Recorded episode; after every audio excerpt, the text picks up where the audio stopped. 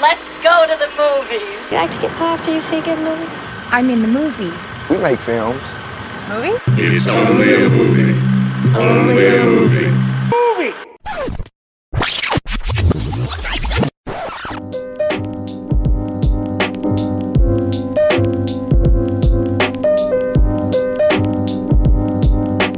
En ny dag i Joachim Jelles liv, og en ny episode af Movie Podcast, han skal til at optage. Hvordan har du det med det?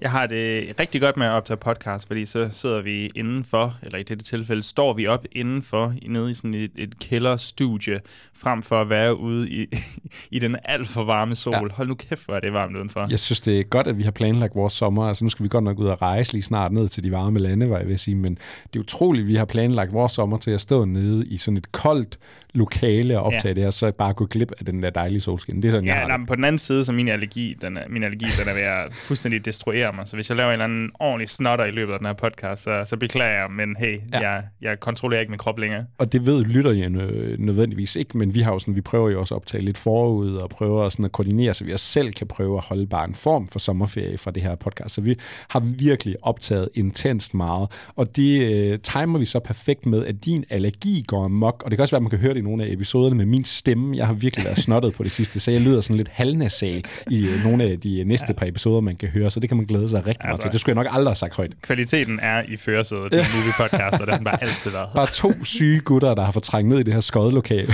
og så udgiver deres podcast. Det er fuldstændig perfekt. Joachim, vi har sgu den mest klassiske episode movie-podcast overhovedet kan byde på. Vi har sgu en standard-episode på programmet, og der skal vi jo bare anmelde en masse titler.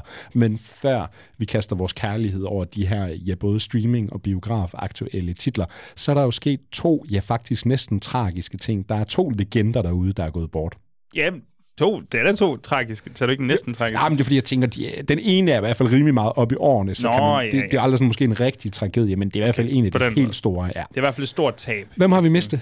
For det første vi mistede først, må jeg hellere sige, Treat Williams. Måske ikke verdens mest velkendte skuespiller, især for nyere generationer, tror jeg, at der er nok ikke alt for mange, der er bekendt med ham. Men hvis man af en ældre generation, eller ligesom os to, godt kan lide at dykke lidt ned i filmhistorien, og prøve at opdage sådan nogle små perler, jamen så stødte vi to jo især på ham, da vi sidste år havde vores Discoveries afsnit, eller de her anbefalinger, hvor vi ligesom finder nogle perler og deler ud af dem til folk. Der fandt vi den her Smooth Criminal med Laura Dern, som jeg vidste, det var vist mig, der havde den med. Nu sagde du Smooth Criminal, og det synes jeg var helt perfekt. Det er virkelig sjovt, fordi jeg sad og tænkte derhjemme, nu skulle du ikke komme til at sige det, og så tror jeg, jeg har manifesteret det. Smooth Criminal hedder den ikke. Og jeg var heller ikke en smooth criminal der, for det er Smooth Talk, med Laura Dern. Som vi har haft med i en movie-podcast, anbefaler. Smooth Talk, en film, du og jeg fandt utrolig meget kærlighed i, især på grund af Treat Williams, som jo træder ind i, især i et tredje akt, han har de her store, pjuskede øjenbryn, og så har han en karisma og sådan lidt underliggende ubehag over sig, som er fuldstændig enigmatisk. Personligt så er jeg også kæmpe fan af ham i Dead Heat, en mega undervurderet 80'er perle, hvor det er en buddy cop zombie film basically. Hvad hedder ham, der spiller over for Treat Williams?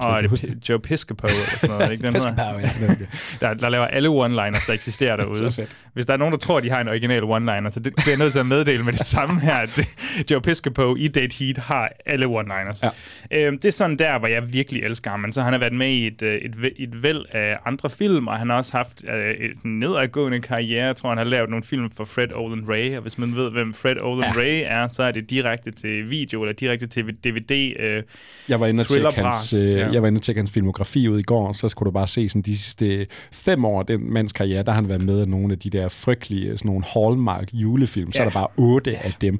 Jeg vil så sige, jeg holdt en lille Treat Williams hyldest i går aftes, der fik jeg set Deep Rising, sådan en, endnu en i rækken af Alien knock-off, sådan lidt undervandsmonsterfilm. Ja, sådan lidt noget Leviathan fra 1998 på et budget shit, men faktisk utrolig effektiv, utrolig sjov. Jeg ville ønske, at jeg havde haft nogle gutter på besøg og drukket nogle øl. Altså, den var totalt oplagt, og man kan sige, Treat Williams, jamen, han giver sin bedste sådan, altså, hvis du ikke kan få Kurt Russell, jamen, så ringer du til Treat Williams, og det synes jeg skulle han bærer meget godt. Og så vil jeg sige, en film, vi har snakket meget om internt, det er Prince of the City, en Sidney Lumet-film fra sådan noget 1981.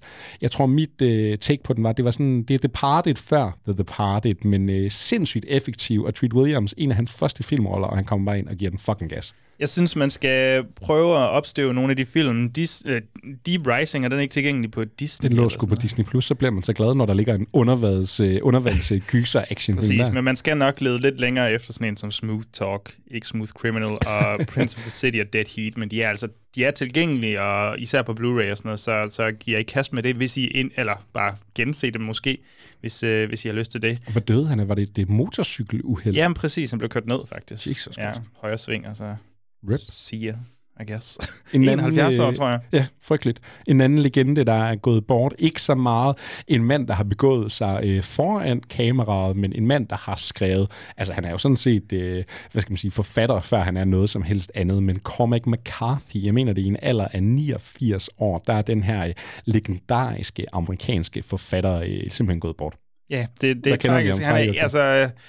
Jeg tror ikke, folk vil komme efter mig, hvis jeg siger, at han nok var en af de største sådan, moderne amerikanske forfattere. Og hans måde og hans tilgang til at beskrive døden og få sat døden i spil i forskellige aspekter i hans historie er så vanvittigt. Altså ja. The Road for eksempel er jo en af de hårdeste bøger, jeg nogensinde har læst, men samtidig ufattelig poetisk, noget som filmen ikke helt kan opnå på samme måde, og så Blood Meridian, der vist nok skal filmatiseres, og No Country for Old Men. Det er jo en bog i mange af rækken af de der ufilmatiserbare film, ikke? Altså Blood Meridian, den her kæmpe store nihilistiske western-fortælling om nogle af de ondeste mennesker, der nogensinde har gået. Ja, jeg tror, den tog mig et halvt år at læse, og det er altså ikke kun fordi, jeg læser langsomt, det er fordi, den er pisse skrevet. Det er jo bare sådan en tankestrøm meget. Jeg kan sagtens indrømme, at jeg har læst den, men jeg har ikke forstået den. Jeg har ikke fattet den. Nej, jeg tror, jeg tager den op igen, når filmen, som vist nok skal instrueres af John Hillcoat, der lavede den her The Proposition eller sådan noget. Så jeg tror, jeg tager den op til den tid. Og så vil jeg sige, No Country for Old Men, nu har jeg læst både bogen og set filmen mange gange. Måske en af de bedste sådan, filmatiseringer, jeg nogensinde har set, altså hvis man sammenligner med de litterære forlæg. Og så vil jeg sige, jeg tror, James Franco, han har vist filmatiseret et par af hans bøger, sådan noget meget, meget low budget. Det skulle ikke være super godt. Og han har vist også filmatiseret den bog, der hedder, Child of God. Eller har du læst den? Nej. En af de mest sådan, modbydelige... det er en meget hurtig bog. Jeg tror ikke, den er mere end 100 sider eller sådan noget, men så får du altså også både nekrofili og nihilisme og incest og voldtægt og alt, hvad du overhovedet har brug for, sat i sådan en western-fortælling. Det er kraftedeme ægelt, men helt fantastisk.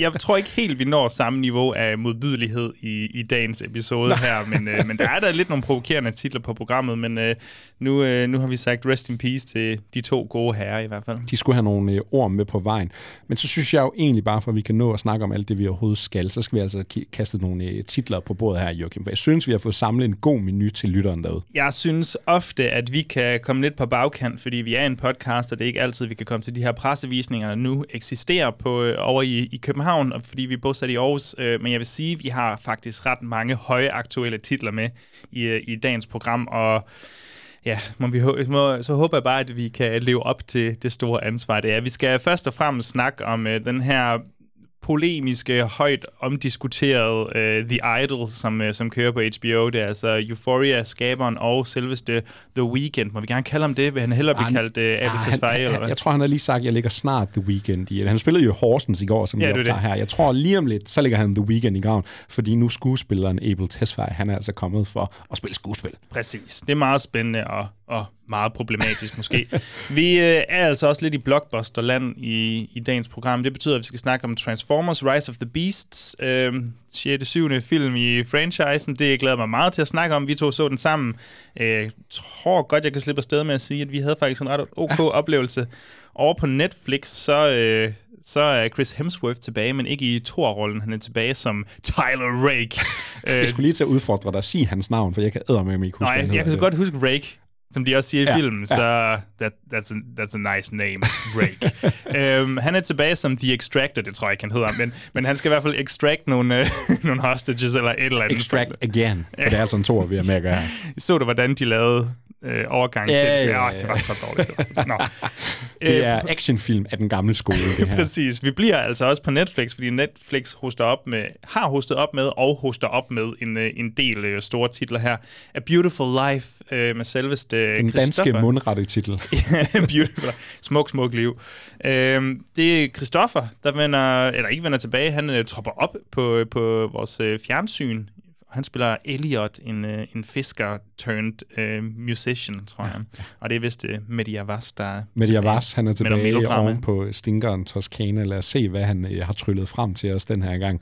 Og Flaming Hot vi skal snakke om Black Mirror før det. Jeg står blandet rundt her. Black Mirror er tilbage, og det har jeg glædet mig sindssygt meget til. Ja, den har holdt en lille bitte pause, men nu virker det som om, at Charlie Brooker, han har...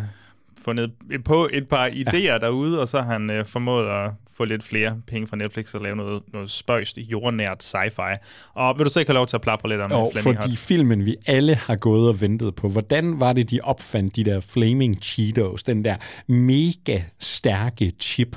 Den skal vi da have en baggrundshistorie for, så skaberen af Flaming Cheetos, hans fortælling, den får du altså i den her nye Disney+ film, der hedder Flaming Hot. Og så slutter vi af med et blockbuster-event. Jeg glæder mig til, at vi to hånd i hånd begynder at sprinte sammen, og så løber ind i The Speed Force, og ryger ind i forskellige multiverser. Jeg ved ikke hvad, møder en Batman-hister her, måske en Superman, I don't know.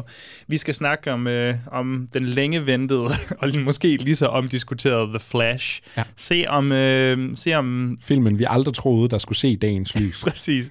Filmen, der har haft så mange produktionsår på banen. Måske kan den levere, måske kan den ikke levere. Det glæder mig rigtig meget til at snakke om. Det er altså nogle solide titler, vi har fået snøvlet sammen her, synes jeg. Jeg glæder mig til at bevæge os igennem den. Så kære lytter, buckle op, fordi nu kaster vi os ud i det. Det er ikke et multiverse, du befinder dig i. Det er bare det her univers, hvor Movie Podcast anmelder. Nu skal vi altså i gang, og vi starter med en snak om The Idol. You're the American dream. Rags to riches, trailers to mansions. You are fucking Jocelyn. Just be you. Easy. I'll just do that. Få tv-skabere har været så omdiskuteret, som Sam Levinson han har været de sidste par år, fordi det er altså manden, der står bag Euphoria, den her high school-serie, hvor alle bare lige spiller på 11. niveau, hvor alle går vådeklædt, alle de har sex og tager stoffer, og alt er bare skørt og crazy, og også, hvis jeg skal sige det, ret fucking fantastisk. Sam Levinson, jamen hvad skal han så lave, når han ikke bruger sin tid på Euphoria? Vi må altså vente på den her 3. sæson, så er han i stedet for slået sig sammen med sangeren The Weeknd, og sammen har de to gået og brygget på en idé, hvor vi skal ind i Hollywood, vi skal ind i skyggesiden, vi skal ind og se, hvordan de perverterer og korrumperer små unge talenter, hvordan den her englenes by, den bare æder din sjæl og rot. Hey, Babylon! No. Rigtig mange andre fortællinger. Nu står vi altså her med The Idol, og vi kan jo lige starte med at tage snakken op til, hvad vi så er endt med her på skærmen, ikke? Fordi der har jo været sindssygt mange sådan, skandaleombruste historier i hele tilblivelsen af den her serie. Den blev vist på Cannes, der fik den sin verdenspremiere, men op til alt det her, så er der blandt andet Rolling Stone og andre magasiner. De har været ude med historier om, at det her, prøv at høre, det her, det skulle have været sådan en fortælling om MeToo og voldtægtskultur, og vi skulle se det ud fra den her unge pige, som i serien bliver spillet af, Lily Rose Depp. Vi skal se det ud fra hendes synsvinkel, og så skal vi se, hvordan de her ægle mænd, de æder den her kvinde på et symbolsk plan, og sågar også mere kødeligt måske. Men under processen, der lyder det ud fra historierne til Sam Levinson og The Weeknd, de får storhedsvanvid. Prøv at høre, The Weeknd, han siger, det er mig, der er hovedrollen her, jeg fylder alt for lidt. Det her, det skal ikke handle om alt muligt feministisk og kvinder. Det skal handle om mig, det skal handle om sex, det skal handle om lækre mennesker, og så skal vi have noget fed popmusik. Det kan også være, at jeg skal producere det hele, nu jeg er i gang.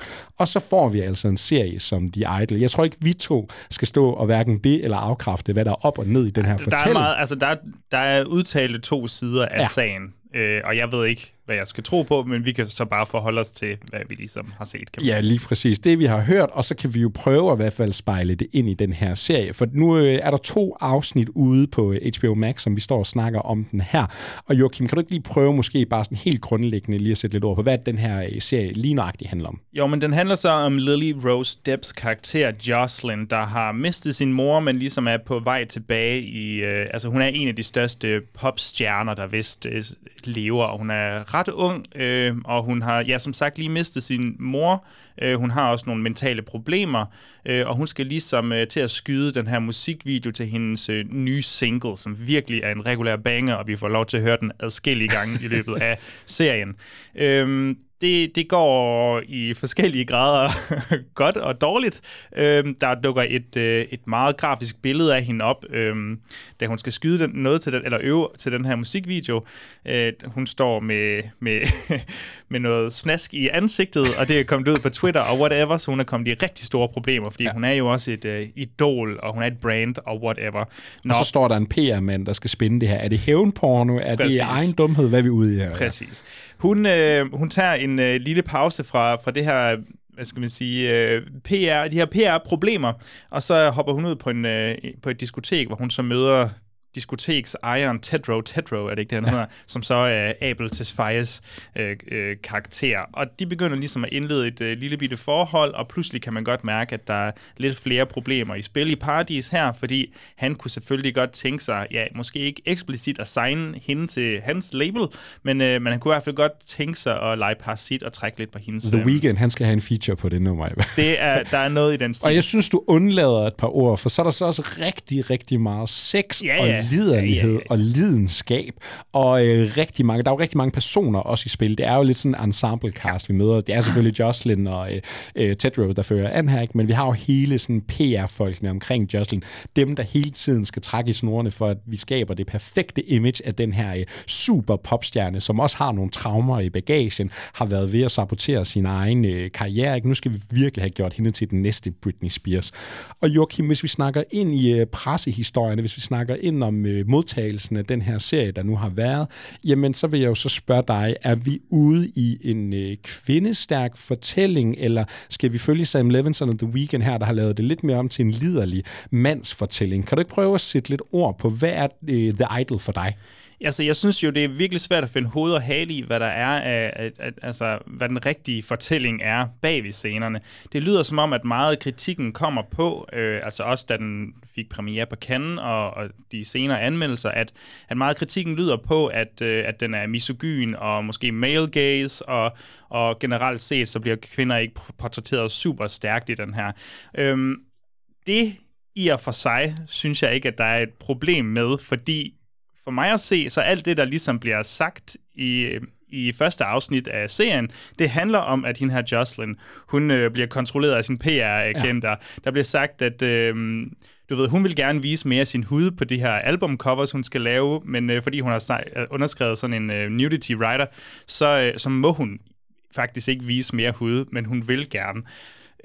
Så der er sådan i selve serien kommenterer de lidt på det der element af, hvor meget agens har kvinderne og sådan noget, og det er som om, at den nærmest forudser, hvilken kritik den vil få. Giver det mening? Jamen, det gør det, og der har jo også været nogle klip ude på sociale medier, blandt andet, da Rolling Stone går ud og kritiserer dem, ikke? Jamen, så poster The Weeknd selv det her klip fra serien. Vi må så formode, det er længere inde i serien, den her scene kommer, ikke? Men hvor de sidder i serien og faktisk diskuterer eller sådan kritiserer, når det er så typisk Rolling Stone at sige sådan noget her og skabe sådan en historie. Så jeg kan sagtens følge dig i, at der er nærmest sådan en dobbeltsidig kritik, at den imødekommer den kritik, den nok også forventer at få. Men så får jeg jo lyst, eller har du mere, du skal have sagt? Jamen, jeg kan også bare lige fortsætte og så sige, at jeg synes ikke indtil videre i serien, at der er et problem med, hvordan folk bliver portrætteret, fordi vi har ikke ligesom det endegyldige resultat af serien. Jeg tror ikke, jeg ved gennemgående, hvad den vil prøve at sige endnu. Det synes jeg ikke, vi er langt nok henne. Så den kan jo nå at finjustere det, men hvis den ikke kommer med et større budskab, og den bare viser den her stakkels mentalt relativt mentalt ustabil kvinde, ja, bare blive lukket i fordærv af Apples feje og bare blive udnyttet til sex, og jeg ved ikke hvad, så synes jeg, det er lidt ærgerligt, at hun måske ikke får mere igennem, men vi har jo ikke set den færdig nu, så vi har jo ikke det narrativ. Nej, nu kan vi kun basere den på de 2 afsnit, vi har set, men hvad så? Nu kan vi jo kun gisne os om, hvad der er op og ned i den her tilblivelseshistorie. Vi kan gisne om, hvad kommer der til at ske i den her serie? Hvad får det af konsekvenser? Hvordan udvikler de her mennesker? Nu har vi set 2 afsnit, og jeg tror da ikke, at det er en overdrivelse at sige 85% af det, vi har set indtil videre, jamen det er lækre mennesker, der står og slinger sig op hinanden. De øver rigtig mange dansekoreografier. Det er Lille Rose Depp og The Weeknd, der gnider sig op af hinanden, der dyrker sex med tøj på og uden tøj på. Det er dirty talk, og det er meget, altså det er jo også Sam Levinson, har man set Euphoria, jamen det her, det er optaget på 35 mm, sikkert ikke. Altså det har det der crispy look. Kodak, folk, der sveder, det ser bare pisse lækkert ud. Altså det her, det er jo ekstremt sådan æstetisk orienteret. Jeg tror mange, de vil sige, det her, det er hule mennesker i en hule univers. Så kan man jo allerede kommentere, at det er en pointe i sig selv. Men hvad synes du, følelsen er af at se de her 2 afsnit, hvis vi går til det på den måde, vi gør til alt andet, altså karakterer, historie, alt det der? Jeg synes, lige nu så føles det, jeg kan ikke lade være med at sammenligne med Euphoria, bare en lille bitte smule, men lige nu så føles det ikke som om, at der er lige så meget på spil, hvis man kan sige det sådan, fordi Lily Rose Depps karakter er klart den, vi ved mest om, og så det der ensemble-cast udenom, de er ikke blevet udpenslet lige så meget, som de var i Euphoria for eksempel. Så lige nu, det er som om, der mangler lidt kød på selve fortællingen, men det jeg så også synes, og det der måske siger mere om mig, frem for den generelle holdning til serien lige nu, det er, at altså, jeg elsker sådan nogle både bøger og film og serier omkring moralsk fordærvede mennesker, der lever et meget privilegeret liv, men pludselig skal de selvfølgelig konfronteres med de her problemer, som deres meget privilegerede og moralsk fordærvede liv ligesom har opbygget. Det er sådan noget, du kan spejle dig i. Overhovedet ikke. Jeg er så langt fra min livsstil, men jeg synes stadig, det er spændende at se dem ligesom gå i forfald der. Det er derfor, jeg elsker sådan noget som Basic Instinct, som tydeligt bliver refereret i den her serie. Altså, bogstaveligt talt visuelt, der er nogen, der sidder og ser Basic Instinct på et tidspunkt. Det er derfor, jeg kan lide Euphoria. De er også lidt problematiske. Det er unge mennesker, der udfordrer moraler. Og jeg tror også, det er derfor, at en af mine yndlingsforfattere er og bliver ved med at være Bret Easton Ellis, som nærmest er forløberen til den her slags fortællinger. Og jeg synes, der er et eller andet mega spændende ved at se et helt andet liv, også selvom de er moralsk fordærvet. Og det er jo også sådan noget, som Martin Scorsese er så god til at lave med sine gangsterpersoner. Altså, det er antihelte, vi følger på en eller anden måde, men nogle af dem er ret cool, og nogle af dem er ret kikset. Og hvad synes du så om, vi har Lily Rose Depp, man kunne skrive nepotisme baby i alle overskrifter. Så har vi Sam Levinson, jo, det kunne man sige om Sam Levinson, og så har vi The Weeknd, en mand, en af de største sådan, pop, R&B, rapmusikere, vi har i branchen lige i øjeblikket, og har haft de seneste par år. Han har ligesom, altså han har jo fuldt tryk på sin musikkarriere, men han har jo været ude at sige det her med The Weeknd, det er nok kun et spørgsmål om tid, før jeg lægger den persona i graven, og så kunne man jo godt forestille sig, hvis det går, som han nok har tænkt sig, det skal gå med The Idol, så kommer vi til at se meget mere fra ham, når det kommer til film og tv. Det er de 2, der ligesom skal løfte det her. Synes du, de kan leve op til den opgave? Jeg synes, en af dem kan leve op til den her opgave. Jeg synes faktisk, at Lily Rose Depp er overraskende god i den her. Jeg var lidt bange for, at jeg har altid syntes, hun var sådan lidt nikkedukke-agtig. Altså, det er jo ikke, fordi jeg har set super meget med i hende. Så meget, jeg ved ikke, hvad jeg har set med. Nej, hun har en lille rolle i, var det den der The King med Timothée Chalamet, hvor hun spiller en fransk prinsesse, og så har hun nogle Kevin Smith-samarbejder.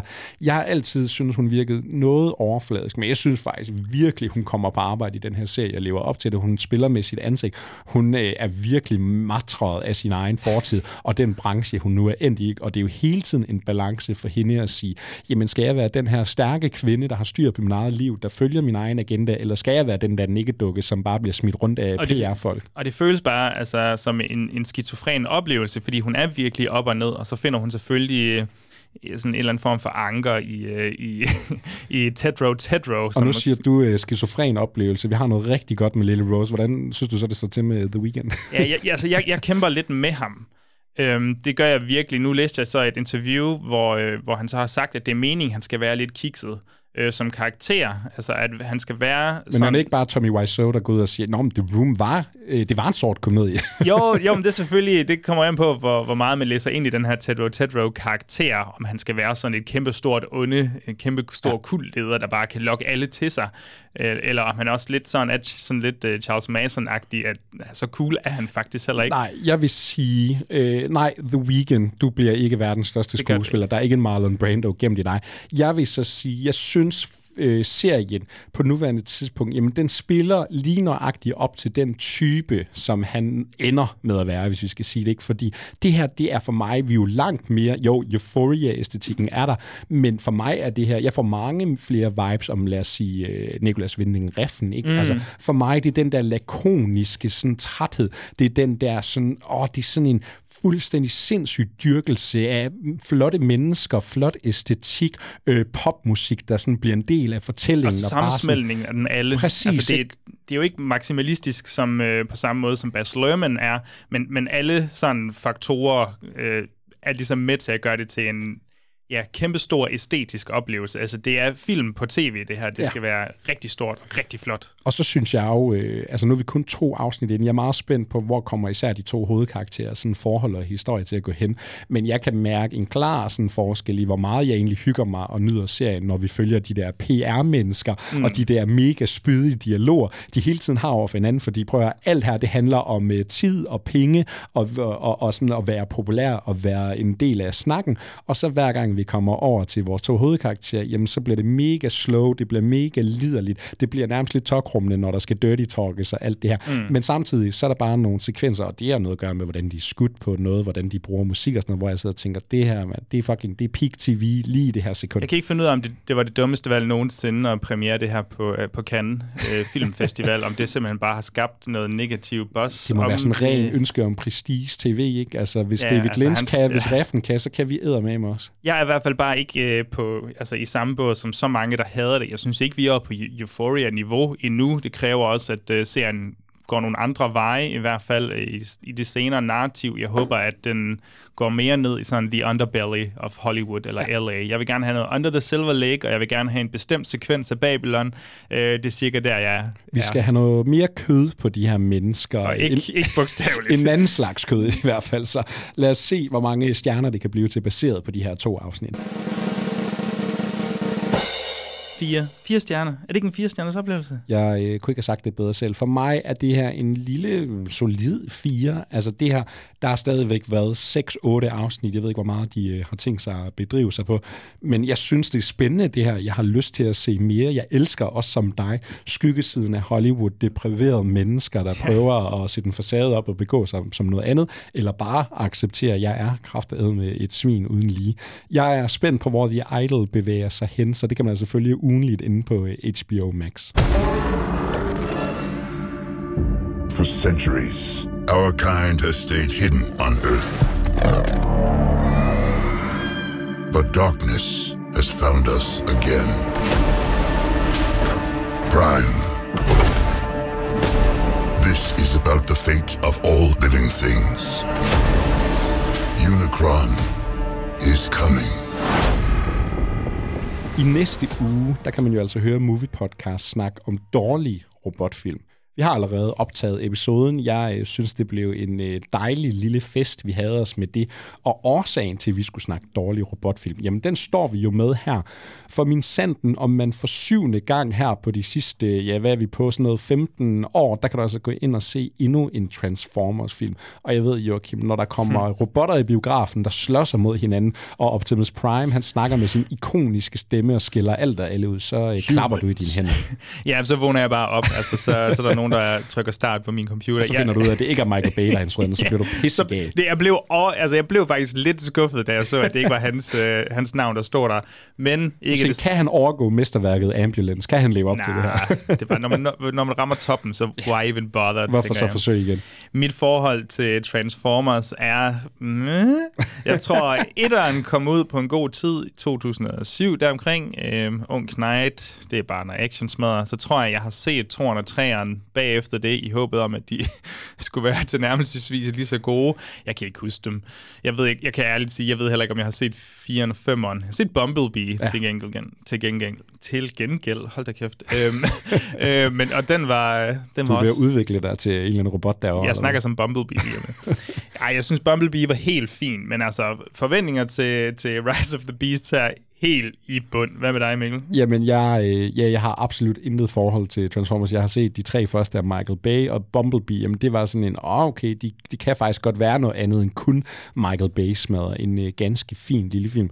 Jeg vil sige, jeg fik faktisk et chok, da det var sådan, nu er der en ny Transformers-film. Jeg har ikke fulgt med i det her. Jeg har ikke ventet det. Selvfølgelig kommer der da en ny Transformers-film. Det er ikke noget, jeg har gået og set frem til det her. Så derfor synes jeg jo også, det var perfekt, at vi kunne sætte os ind i biografen som de eneste i salen en lørdag formiddag med sådan gode tømmermænd, og så bare sige, nu skal vi forhåbentlig have noget fed robotsmadder. Michael Bay, han er jo altså kun ombord som producer nu om dagen. Jeg mener, det er en Steven Cable Jr., der blandt andet har lavet noget Creed 2, og vist også er udset til at lave Bumblebee 2, her, som vist bliver den næste i rækken. Men nu har han altså fået lov til at prøve kræfter med Transformers Rise of the Beasts. Joachim, du er landet på robotten, på planeten sammen med de her robotter. Altså, hvordan var det for dig? Det var en igen, lidt spøjs oplevelse, tror jeg. Det der med, når man ikke kender universet særlig godt, og det så hele starter ud med en prolog, hvor vi er på en eller anden planet, hvor robotterne også er dyr. Og så er der de der Unicron. Er det Maxicron. Hvad fanden hed de? Maximilians? Eller hvad fanden var det, de hed? Jeg kan ikke huske det. I don't know, and I don't care. Hed ikke Unicron, de der... Jo, nej, det var skurken, der hed Unicron. Det er den her kæmpe, sådan, nu er vi ude i sådan en Marvel-agtig type skurk, som er så stor, at den æder planeter, ikke? Og det skal... så har vi... Decepticons, de er nærmest ude af den her film. Jeg tror, Terracons. Ja, vi har Terracons. Det var det, de hed. Jeg føler også, der var noget andet. Maxicons. Og så har vi jo selvfølgelig vores Transformers, vores Autobots, som Optimus Prime han fører an på. Og vi er inde i det her univers, I kan høre, hvor meget vi har styr på vores Transformers. Pointen med det var egentlig bare, at vi har de her robotagtige dyr, og så har vi de... Optimus Primal. Og så man sådan, det er sindssygt fundet på. Og så har vi de onde Terracons, Unicron, whatever, som så skal slå deres planet ihjel. Men de har en eller anden nøgle, Hemstergens, MacGuffin, som de selvfølgelig skal beskytte. Kan ikke være MacGuffin. Ja, Warp Key. Warp Transformer. Den bliver gemt, en eller anden bliver vist gemt på jordkloden, bada bing, bada bum. Det er Horcruxene fra Harry Potter, de er gemt forskellige steder, nu skal de samles. På jordkloden har vi så selvfølgelig nogle mennesker, og de her mennesker løber der naturligvis ind i vores Transformers, som vi kender, fordi vi ved, at Unicrons de er på vej ned på jordkloden for at hente de her nøgler, og så slår vores mennesker og Transformers sammen for at bekæmpe de her Unicrons. Ja. That's what's up, dude. That's what it is. Noah og Arcee, de slår sig altså sammen. Han er en lidt low-life. Skal han vælge den kriminelle løbebane, for han kan redde sin familie, blandt andet med en syg lillebror? Eller kan man finde ud af at være en helt for sin familie på en anden måde? Ja, det kan man så måske, når man møder de her Autobots. Og så hun er the brains. Hun er the brains. Hun er arkeolog. Det er ligesom hende, der kommer på sporet af alt det her, der foregår. Men det er jo pisse ligegyldigt, Joachim, fordi en Transformers-film, den handler om én ting, og det er motherfucking robotsmad.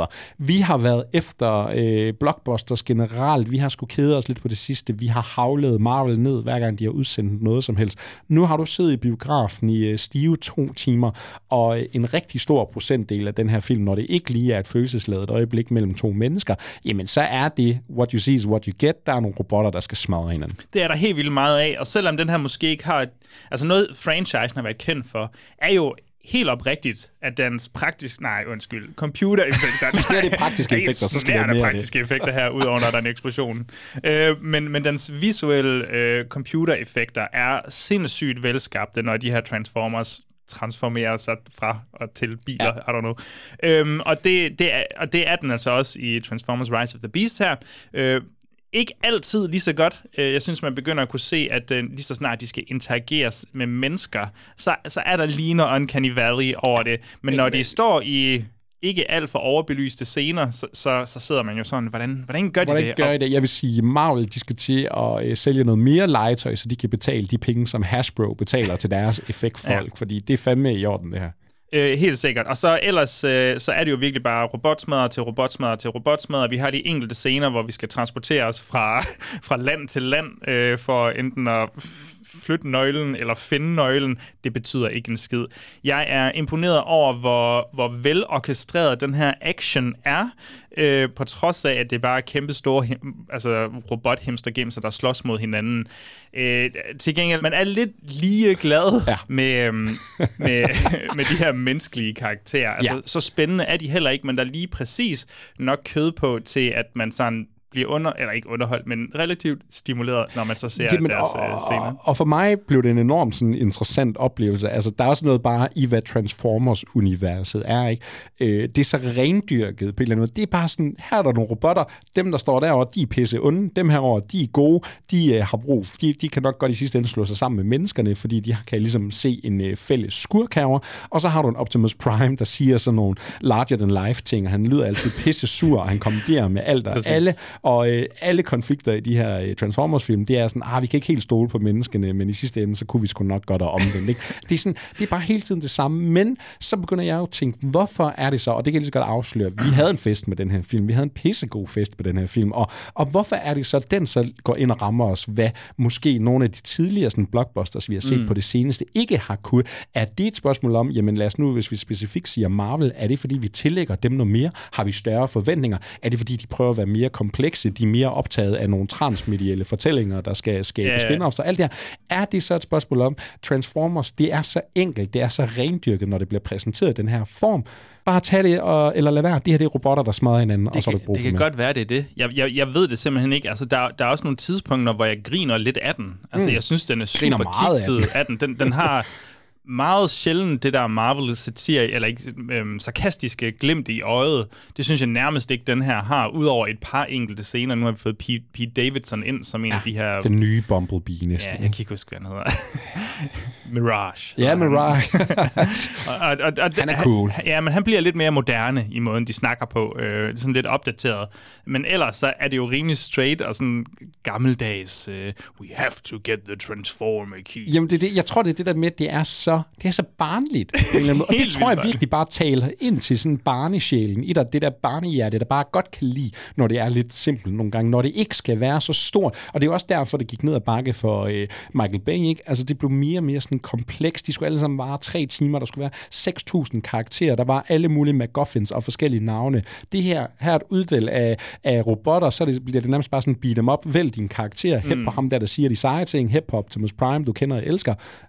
Smadrer hinanden. Det kan godt være, jeg tror, for mig er det måske mere det der med, at den prøver oprigtigt at gennemføre, hvad den ligesom er. Altså, den prøver ikke at underminere sig selv, som Marvel-filmene nogle gange gør. Det der, man kan godt lidt føle, at de sådan, hvor seje er vores superhelte egentlig, og så that just happened, og bla bla bla. Det prøver den ikke rigtig på, den her. Det føles som om, den oprigtigt prøver at gennemføre den slags film, den laver. Og det er måske også lidt forfriskende en gang imellem. Jeg skal også sige, det er ikke stor kunst, det her. Jeg kommer nok ikke til at se den igen. Altså, det kan jeg også godt sige. Og jeg vil også sige, den går jo alle fælderne, ikke? Altså, strukturen i den er fuldstændig, som du forventer. 3. klimaks, jamen, altså, vi kommer til at snakke om en film senere i dag, der har nærmest en til en det samme klimaks. Det er den der store stråle op i luften. Det er den der, nu kæmper vi alle om de sidste døende sekunder. Vi skal lige nå at slukke for den der kontakt. Og vi skal ud på den mest grå slagmark nogensinde, hvor der ikke er nogen civile, der kan... og vi skal have nogle menneskelige... Vi skal have nogle payoffs på især de her menneskekarakterer, som er fortællingens hjerte og sådan noget. Det bliver sgu bare sådan lidt flat og alt det her, ikke? Den har alle de fejl, men i sin helhed, i den der... Nu går jeg ind, og så skal jeg altså bare lige underholdes i 2 timer. Der synes jeg faktisk, den rammer virkelig godt. Skal vi have vores første 6-stjerners Transformers-anmeldelse, eller hvad er vi ude i, Joachim? Det ved jeg ikke. Så bliver det i hvert fald ikke med den her. Jeg tror, vi skal lægge dem sammen lidt, måske, eller hvad? Jamen, det er det der med, at man kan jo ikke... Man kan godt mærke, at det ikke var en sindssygt velskabt film, det her. Men nogle gange må man også bare henkaste sig til sin oplevelse med den. Og der tror jeg, at det er lige præcis en lille bitte 4-stjerners oplevelse for mig. Det er en minimal... anbefaling, hvis du kan lide den her slags film, altså hvis du kan lide Transformer-franchise, så tror jeg, altså, så kan du måske få en langt bedre oplevelse, end jeg havde, men hvis du slet ikke er bekendt med universet, så kan det godt være, at du faktisk synes, den er ok? Ja.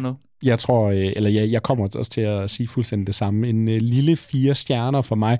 Og igen, det er jo åndssvagt at sige, men det hjalp mig, at jeg havde tømmermænd. Det hjalp mig. Jeg sad der med min store cola og bare var sådan, underhold mig. Giv mig nogle robotter, der smadrer hinanden, for det fik jeg altså for pengene her. Det var 2 gange 4 stjerner til Transformers: Rise of the Beast. Vi bevæger os hen på Netflix, der er altså landet også en action-bask, og vi skal have en snak om Extraction 2. Tyler, you were clinically dead 9 months ago. But you survived. You fought your way back. You just have to find out why.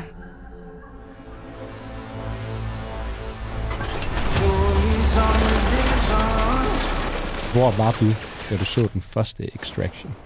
Hjemme i min stue, tror jeg, hvor jeg har fået en screener fra Netflix. Det var en af de film, jeg fik lov til at anmelde for movie.dk i sin tid. Og det er en dag, du aldrig glemmer i dit liv. Aldrig. Extraction, det var filmen, der ændrede action. Jeg tror, jeg gav den første film 3 stjerner. Ja. Den havde lige et par enkelte scener, der vidnede om, at okay, måske er de ok glade for den her genre, de egentlig bevæger sig i, men det var sådan rimelig skabelonskåret, og det var også en af de første gange, hvor man ligesom begynder at finde ud af, post-endgame Russo-brødrene, alt hvad de rører ved, er virkelig ikke guld, og langt fra vil jeg sige, og man kan godt mærke, at der var et eller andet over Russo-brødrenes touch på den her film. Jeg tror, de er producers, og Joe Russo, måske den ene af brødrene, har skrevet manuskriptet. Er det vist samme med det her? Ja, det tror jeg er korrekt, og som instruktør, så har vi ham her, Sam Hargrave, en tidligere stuntman og koordinator. Han har lavet rigtig meget stuntarbejdet på især mange af Russo-brødrenes Marvel-film, hvis ikke dem alle sammen. Og så er det jo også sådan det er jo en af de første film, sådan oven på Chris Hemsworths karriere som Thor, ikke? Det er virkelig den, der har fyldt de her år op til.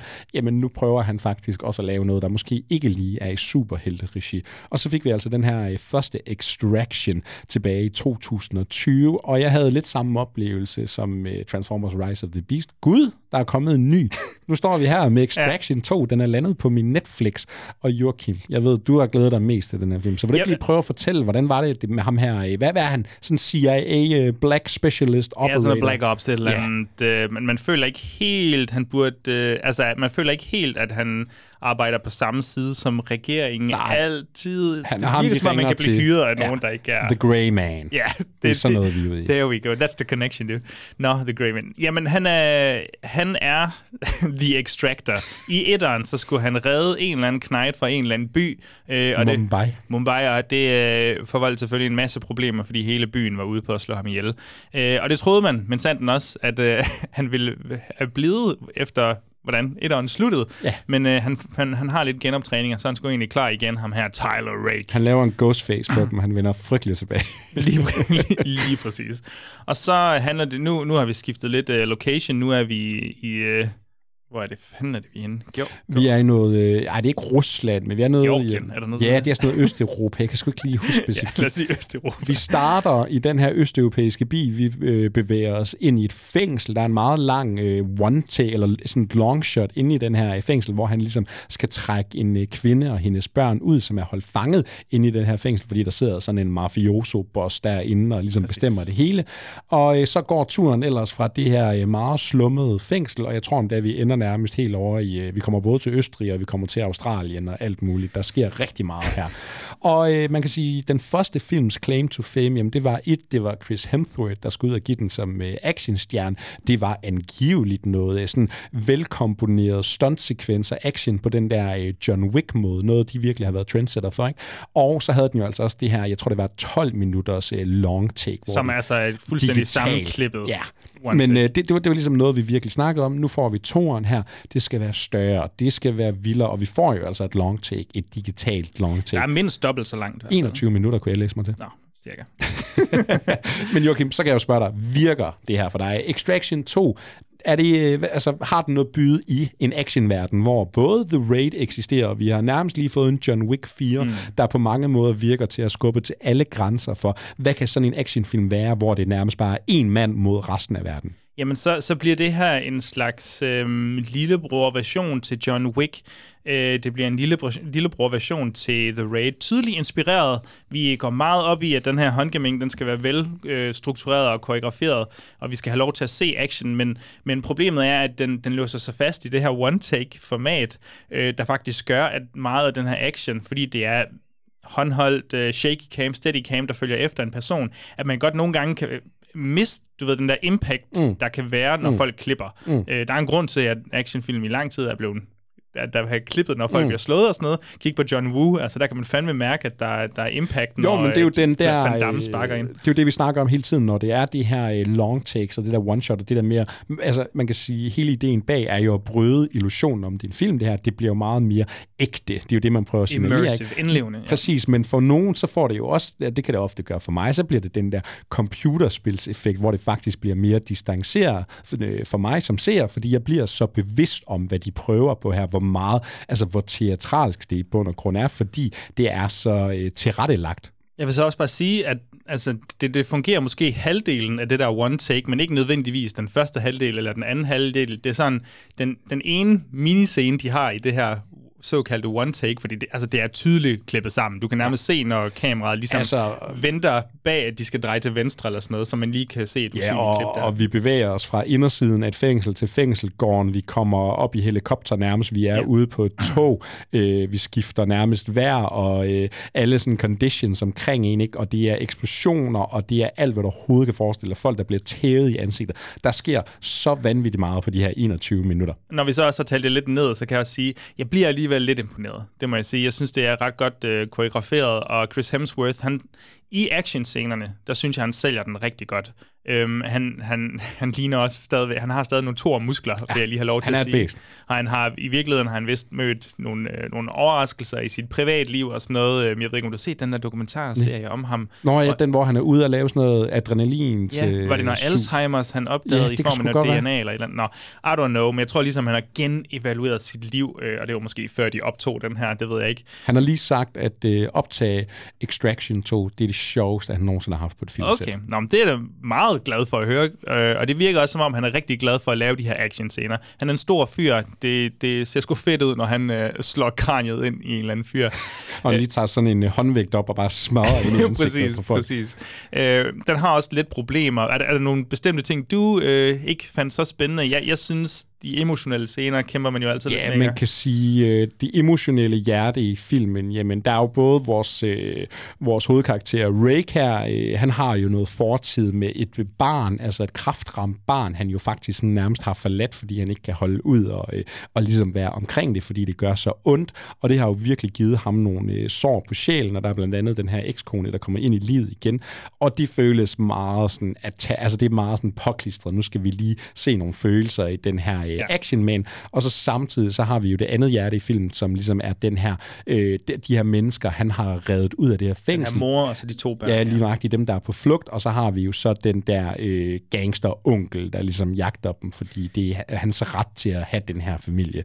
Og det bliver jo meget sådan, det bliver bare så ubetydeligt for mig, fordi det er så tydeligt, den her film har jo kun én mission, og det er at lave noget pissefed, velkoreograferet action, og den var jo også 2 timer, den her film, så det betyder også, at der skal være super meget af det. Nu har vi lige haft en John Wick 4, som var kraftedet med 3 timer, ikke? Men det den jo så virkelig gør, det er, at den bygger oven på sine set pieces hele tiden, ikke? Det er som om, den lige one-upper, hver gang der skal komme en ny action-scene. Der kan man sige, Extraction 2... Mister lidt mere pust. Præcis, den starter med et kæmpe brag af det her lange one-take, ikke? Hvor vi bliver ført igennem hele managen. De bruger alle tricks i bogen, men så er der jo ikke rigtig noget, der kan leve op til det fremad her. Og især ikke, hvis man så ikke har gode nok skuespillere eller et godt nok manus til at kunne fremhæve nogle andre aspekter af en filmfortælling. Altså det bliver lidt kikset nogle gange, og så prøver den, så kommer der en ny actionscene og en ny actionscene, og selve klimakset har også lidt fed slåskamp, men den når aldrig helt op til den første actionscene. Jeg kan godt lide, at den har lidt brutalitet over sig til gengæld. Altså det er nådesløs vold, det her. Det gør ondt, når de slår hinanden, og de er ikke bange for at bruge lidt CGI-blod og nogle lemmer, der kommer til skade. Det synes jeg er sådan ret fedt. Det giver den noget ekstra grittiness, men så bliver jeg også så skide træt, så er det som om, for eksempel når vi når slutningen, så prøver den sådan at franchisere sig selv, ikke? Ja, jamen, nu skal det bygge op til noget, og det skal brede sig ud, og så bliver jeg bare sådan, lad nu være, giv os nu bare en fed actionfilm, I behøver ikke at prøve på at være alt muligt andet. Lad os se, hvor mange stjerner det kan blive til. Extraction 2 er Mr. Graven, hvad end han nu hedder. Er de kommet for at vippe John Wick af pinden, eller hvad? Hvad hedder han? Rake? Tyler Rake? Graven, han der. Nej, de er nok ikke kommet for at vippe med pinden, men det er et væsentligt skridt op fra den første film for mig. Jeg er lige præcist nok underholdt på sådan en senaftens film til, at jeg kan give den de minimale 4 stjerner, der gør, at jeg vil kalde det en anbefaling. Vi er lige præcis nået op. Altså, der er nok personer i den her produktion, der kærer om og for action-genren. Ja. Og det synes jeg altså godt, man kan mærke. Og det vil jeg gerne hylde en lille bitte smule, om end at de så godt kunne gå lidt mere op i den emotionelle del, eller i skuespillet ved siden af. Jeg ved ikke, hvordan du har det. Jeg har det på fuldstændig samme måde. Vi må se, om det bliver 4 stjerners det episode der, for det bliver altså også små 4 stjerner for mig. Jeg sad med en følelse af, at jeg var i hvert fald bedre underholdt, end jeg var med den første. Og nu, nøjagtigt som du siger, jeg synes, det er dejligt at se en Netflix original, hvor der i det mindste er en foregivelse. Vi går faktisk lidt op i det, vi laver her. Det er ikke bare endnu en eftermiddag ude på Netflix backlot. Det synes jeg er enormt forfriskende, og jeg kan skide godt lide Chris Hemsworth. Det er altså en mand fuld af karisma og charme, men fandme også en mand, der kan bide tænderne sammen og så slå fra sig. Det synes jeg fungerer super fedt.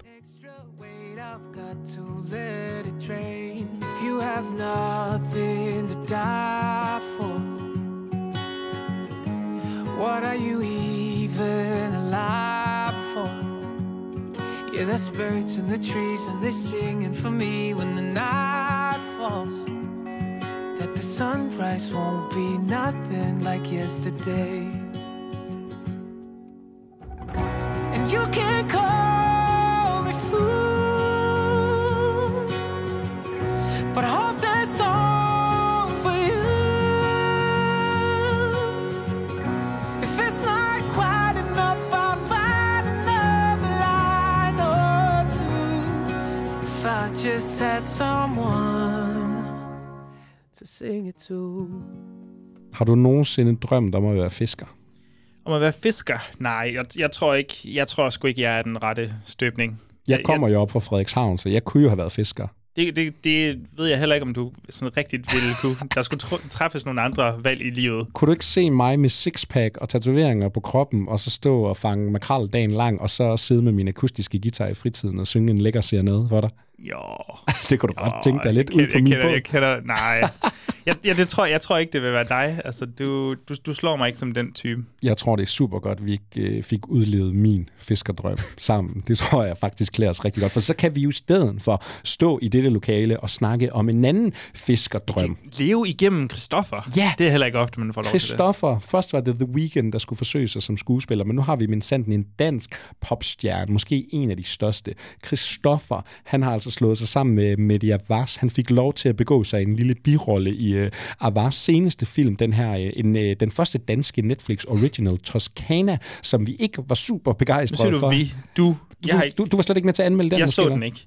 Du havde set den, og så fik du lov til... Jeg tror, vi satte sådan en timer på 5 minutter, hvor du fik lov til at rant over den. Vi må se, om det bliver lige så slemt i dag, for Mehdi Avaz, han er altså aktuel endnu en gang på Netflix med sine nye film. Og Christoffer, han er forfremmet fra birolle til den alt overskyggende hovedrolle. Og vi møder ham her, fiskeren, nu kan jeg ikke engang huske hans navn. Elliot, ja. Han kommer fra svære kår. Han har været udsat for en tragedie med sin familie. Ja, han har decideret mistet sin familie. Nu bor han bare ude på sin båd, og så arbejder han nat og dag som hårdprøvet fisker. Day by day. Ja, han prøver at overleve, han prøver at tjene nogle penge til et bedre liv, men han har altså sin bedste ven, spillet af Sebastian Jessen, og når han ikke er ude at fiske Elliot, så spiller han lidt backup-guitar for sin kære ven, der prøver at skabe en sangkarriere, men talentet gemmer sig jo i Elliot, og så rammer vi altså A Star Is Born, for når Elliot, han først får lov til at synge, så viser det sig, altså han har et talent ulig noget, man har set. Og det opdager de største producers i Danmark. Yeah. Susanne Taylor, tror jeg. Hun var gift med Vince Taylor. Og hun har en datter, der bor i London, snakker norsk, men hvis der er dansk, jeg kan ikke helt finde ud af det. Det tror jeg, du er ret i. og hun har en... Er det en bror, så, eller er det bare en ven? Ham, der producer-ven? Det er en producer-ven, fordi... Han er svensker. Ja, og det, de siger senere, er jo... Det her er din familie, bro. Det her er din familie, bro. Ja, bro. Der er rigtig meget bro i den her film. Men Joachim, så vil jeg jo spørge dig, er det et smukt liv, der er i vente her? For du har altså nu endelig fået set en Mehdi Avaz-film. Selveste A Beautiful Life her. Selveste A Beautiful Life. Jeg tror ikke, at jeg hader den her film lige så meget, som du hader den. Jeg har ikke sagt noget om det. jeg ved, hvordan du har det til gengæld. Til gengæld så er det også bare en utrolig... Hvad hedder det sådan? AI-genereret. Det er en utrolig genkendelig historie her. Det er, jeg tror også, der vildt det står inde på Netflix. Skrevet af AI. Skrevet af AI. Inde på Netflix PR-materiale står der, hvis der også, at Star is Born møder Toscana, eller hvad fanden var det, de sagde? Det var så grotesk, mand. Nå. Jeg kunne tænke at gå på et lille sidespor nu. Jeg tror bare, at den er så genkendelig, den her historie, så det er også helt vildt svært at, ligesom, at finde en eller anden form for energi og lyst til at gennemgå det her, fordi du ved... Du kender den nærmest beat by beat, og nogle gange er det så slemt, at du lige tror, at okay, nu bruger den noget tid her, og så laver den sådan et, du får sådan en melodrama-lussing, hvor det er sådan, den her person er, du skal finde på noget, der ikke sker i filmen, den her person dør, eller sådan noget, og så man sådan, skal man ligesom komme ned på jorden efter det. Hvad fanden, hvor kom det her fra? Er det spændende at udforske? Så lige på det punkt, rent narrativ strukturmæssigt, så bliver det bare lidt for meget melodrama, selvom den selvfølgelig prøver på det. Men du elsker jo melodrama. Ja, men sådan velkonstrueret melodrama, hvor det ligesom er bygget på karaktererne, og især samspillet og sådan noget. Der skal du jo også have nogle skuespillere, der kan levere de her kæmpe store følelser. Og der synes jeg jo, Christoffer faktisk er nogenlunde OK. Ja, som skuespiller. Men han er jo nogenlunde OK, men han... Altså ikke, når han så spiller op for nogen, op imod nogen, som ikke er sindssygt gode, så falder det rigtig meget til jorden. Jeg synes, Christoffer er klart det bedste ved den her film. Jeg synes, altså, men det der jo så også er, at han spiller sig selv. Altså, det her, det er Christoffer, der spiller han er Christoffer. Altså ikke fisker. Ej, han har måske ikke fiskerhistorien op fra Frederikshavn, men det her, det er jo Christoffer, der har skabt sig en musikkarriere, og så skal man nogle gange tage nogle hårde valg. Man skal måske skubbe en ven til side, fordi hvis jeg skal udleve den her drøm, jamen, så er det ikke sikkert, at du kan være helt en del af det, og der er også noget kærlighed og andre ting, der trækker herover. Jeg tror ret meget, at Christoffer igennem sin karriere kan genkende nogle af de følelser, der har været i spil her, og det er jo sikkert også derfor, han har været tiltrykket af projektet. Jeg synes så bare til gengæld, at et er det igennem i sådan en form for PR-maskine. Altså det her, det er sådan et projekt, der nærmest bare virker til at eksistere for at fremme Christoffers karriere, for at han kan udgive en ny single, som jo vitterligt er en del af marketingkampagnen til den her film. Her er der noget nyt Christoffers musik. Det er selvfølgelig ikke, fordi der er ikke andre, der har gjort det. Men jeg synes bare, i hvad den her film er, og så fordi den er så pissebanal, den er så klichéfyldt, der er ikke noget i den her film, du aldrig set før. Jeg synes, alle omkring Christoffer er hamrende, hjernedødt, irriterende. Måden, de snakker på, de ting, de siger, de følelser og drama, den her film prøver at forsere, fordi det er bare sådan noget, hvor nogen dukker op og siger, jeg er gravid, hvad skal vi gøre? Hey, her er der noget drama til jer. Jeg synes desværre, Mehdi Avaz, som jeg har super meget respekt for, det her det er en self-made man, det her det er en mand, der har gået ud og truffet, eller altså ligesom sagt til den danske filmbranche, prøv at høre, hvis I ikke vil støtte mig, så gør jeg alt det her selv. Det var det, han gjorde med Mens vi lever, samler en masse penge sammen, laver sin film, får fat i fede skuespillere, og Ben Fabricius-Bjerre, musikken, jatter. Så kommer man ombord på Netflix, man får skabt sig en karriere, det er sgu da det, vi alle sammen går og drømmer om. Men hvis dit endgame så er, nu har jeg tænkt mig at producere den ene AI-genererede film, den ene mesen, altså det her, det er 101, det her, det føles som mediefase-kortfilm. Altså det her, det er folk, der siger, jeg vil gerne lave en film om mobning, jeg vil gerne lave en film om sociale medier. Altså det her, det er så basic filmmaking. Det kan godt være, det er svært i praksis, men det ser det fandme ikke ud til at være. Jeg synes, det her, det er film, når det nærmest er det værste. Og det kan føles som en ekstra lussing, det der med, at men det er en rigtig film, fordi så skjuler vi det bag, at det ligner, at det er skudt på film i hvert fald. Altså, det er 100% skudt digitalt, og det aner ikke noget, men det føles som om, det er skudt digitalt, og så har vi sikkert lagt et filmrullefilter ned over, og så er det mega sådan, varme farver, og den prøver rigtig at gøre det super filmisk og lækker, men fordi det bare er cliché the movie. Så nøjagtigt, og så er vi ude i det der Toscana-element. Vi er ude i en Adam Sandler, når han er værst. Ikke? Hey, venner, kom med ind til... Vi rejser ned til Italien. Hey, lad os tage ud i et sommerhus op i Sverige, og så producerer vi noget musik til Christoffer, og så kan vi få lov at kalde hinanden for bros. Jeg synes overhovedet ikke, det her, det fungerer. Og det er jo vildt på en eller anden måde, at vi har haft den oplevelse, som vi har haft, når det er en film, der på Netflix er gået, quote-unquote, viralt, eller den i hvert fald har ligget i top 10. Jeg ved ikke, hvor lang tid i den, altså på den danske top 10-liste, men jeg kunne da også finde forskellige artikler, der erklærede, at filmen også har nået førstepladsen på... I Georgien, på førstepladsen i Island, og så USA. Jeg tror ikke, man skal undervurdere, hvor meget interesse der er for Christoffer, og måske bare generelt danske film i udlandet, men jeg tror ikke, at A Beautiful Life har fået den modtagelse herhjemme. Tror du, folk tænker, det her, det er sådan, det er det, de laver i Danmark. Ja. Det er sådan lidt eksotisk, og det er sådan lidt noget anderledes. Ja, og jeg synes, hvis det her det er anderledes, jamen, så er det et anderledes, jeg på ingen måde bryder mig om. Mehdi Avaz, du er altså gået ind i en fail streak. Nu var det Kollision, nu var det Toscana, og nu er det altså A Beautiful Life, og du får altså 3 gange 1 stjerne på stribe. Hold det er der ikke ret mange, der kan bære sig af med. 1 stjerne er godt nok meget lavt. Jeg må sige, at det der er, altså den må jo på en eller anden måde også levere det på nogenlunde ok måde, eller så er der nogle af skuespillerne, der gør det, som nok kunne være... Det kan nok kun være Christoffer. Og han er ikke engang skuespiller, er det ikke fantastisk? Det er jo fantastisk. Nej, men den vækker alligevel små følelser, men det er jo små genkendelige følelser, man har oplevet før, men jeg synes ikke, det er sådan en... Men det siger du kun for at tilfredsstille AI'en, så den ikke overtager verden. Nej, men det er mere sådan, det er ikke fordi, I har vendt kameraet forkert, eller sådan noget. Nej. Men den får sådan 2 stjerner af mig, det er ikke super godt, jeg kommer aldrig nogensinde til at se den her igen, men jeg tror fandme, der er nogen derude, der vil kunne nyde den her film. Det er sådan en, det er jo på mange måder en, jeg ved ikke om det er en feel-good film, men det er en film med samme følelse som A Star Is Born, som Coda, der lige har vundet en Oscar. Jeg tror, det er en film og en genkendelig struktur, som der er mange, der kan finde en eller anden glæde ved. You wanna watch? Can't really do another true crime. What about? Oh my god. She even has your hair. The first question any platform is going to ask is, what's the hook? The first step is to recognize that you're not in control of this.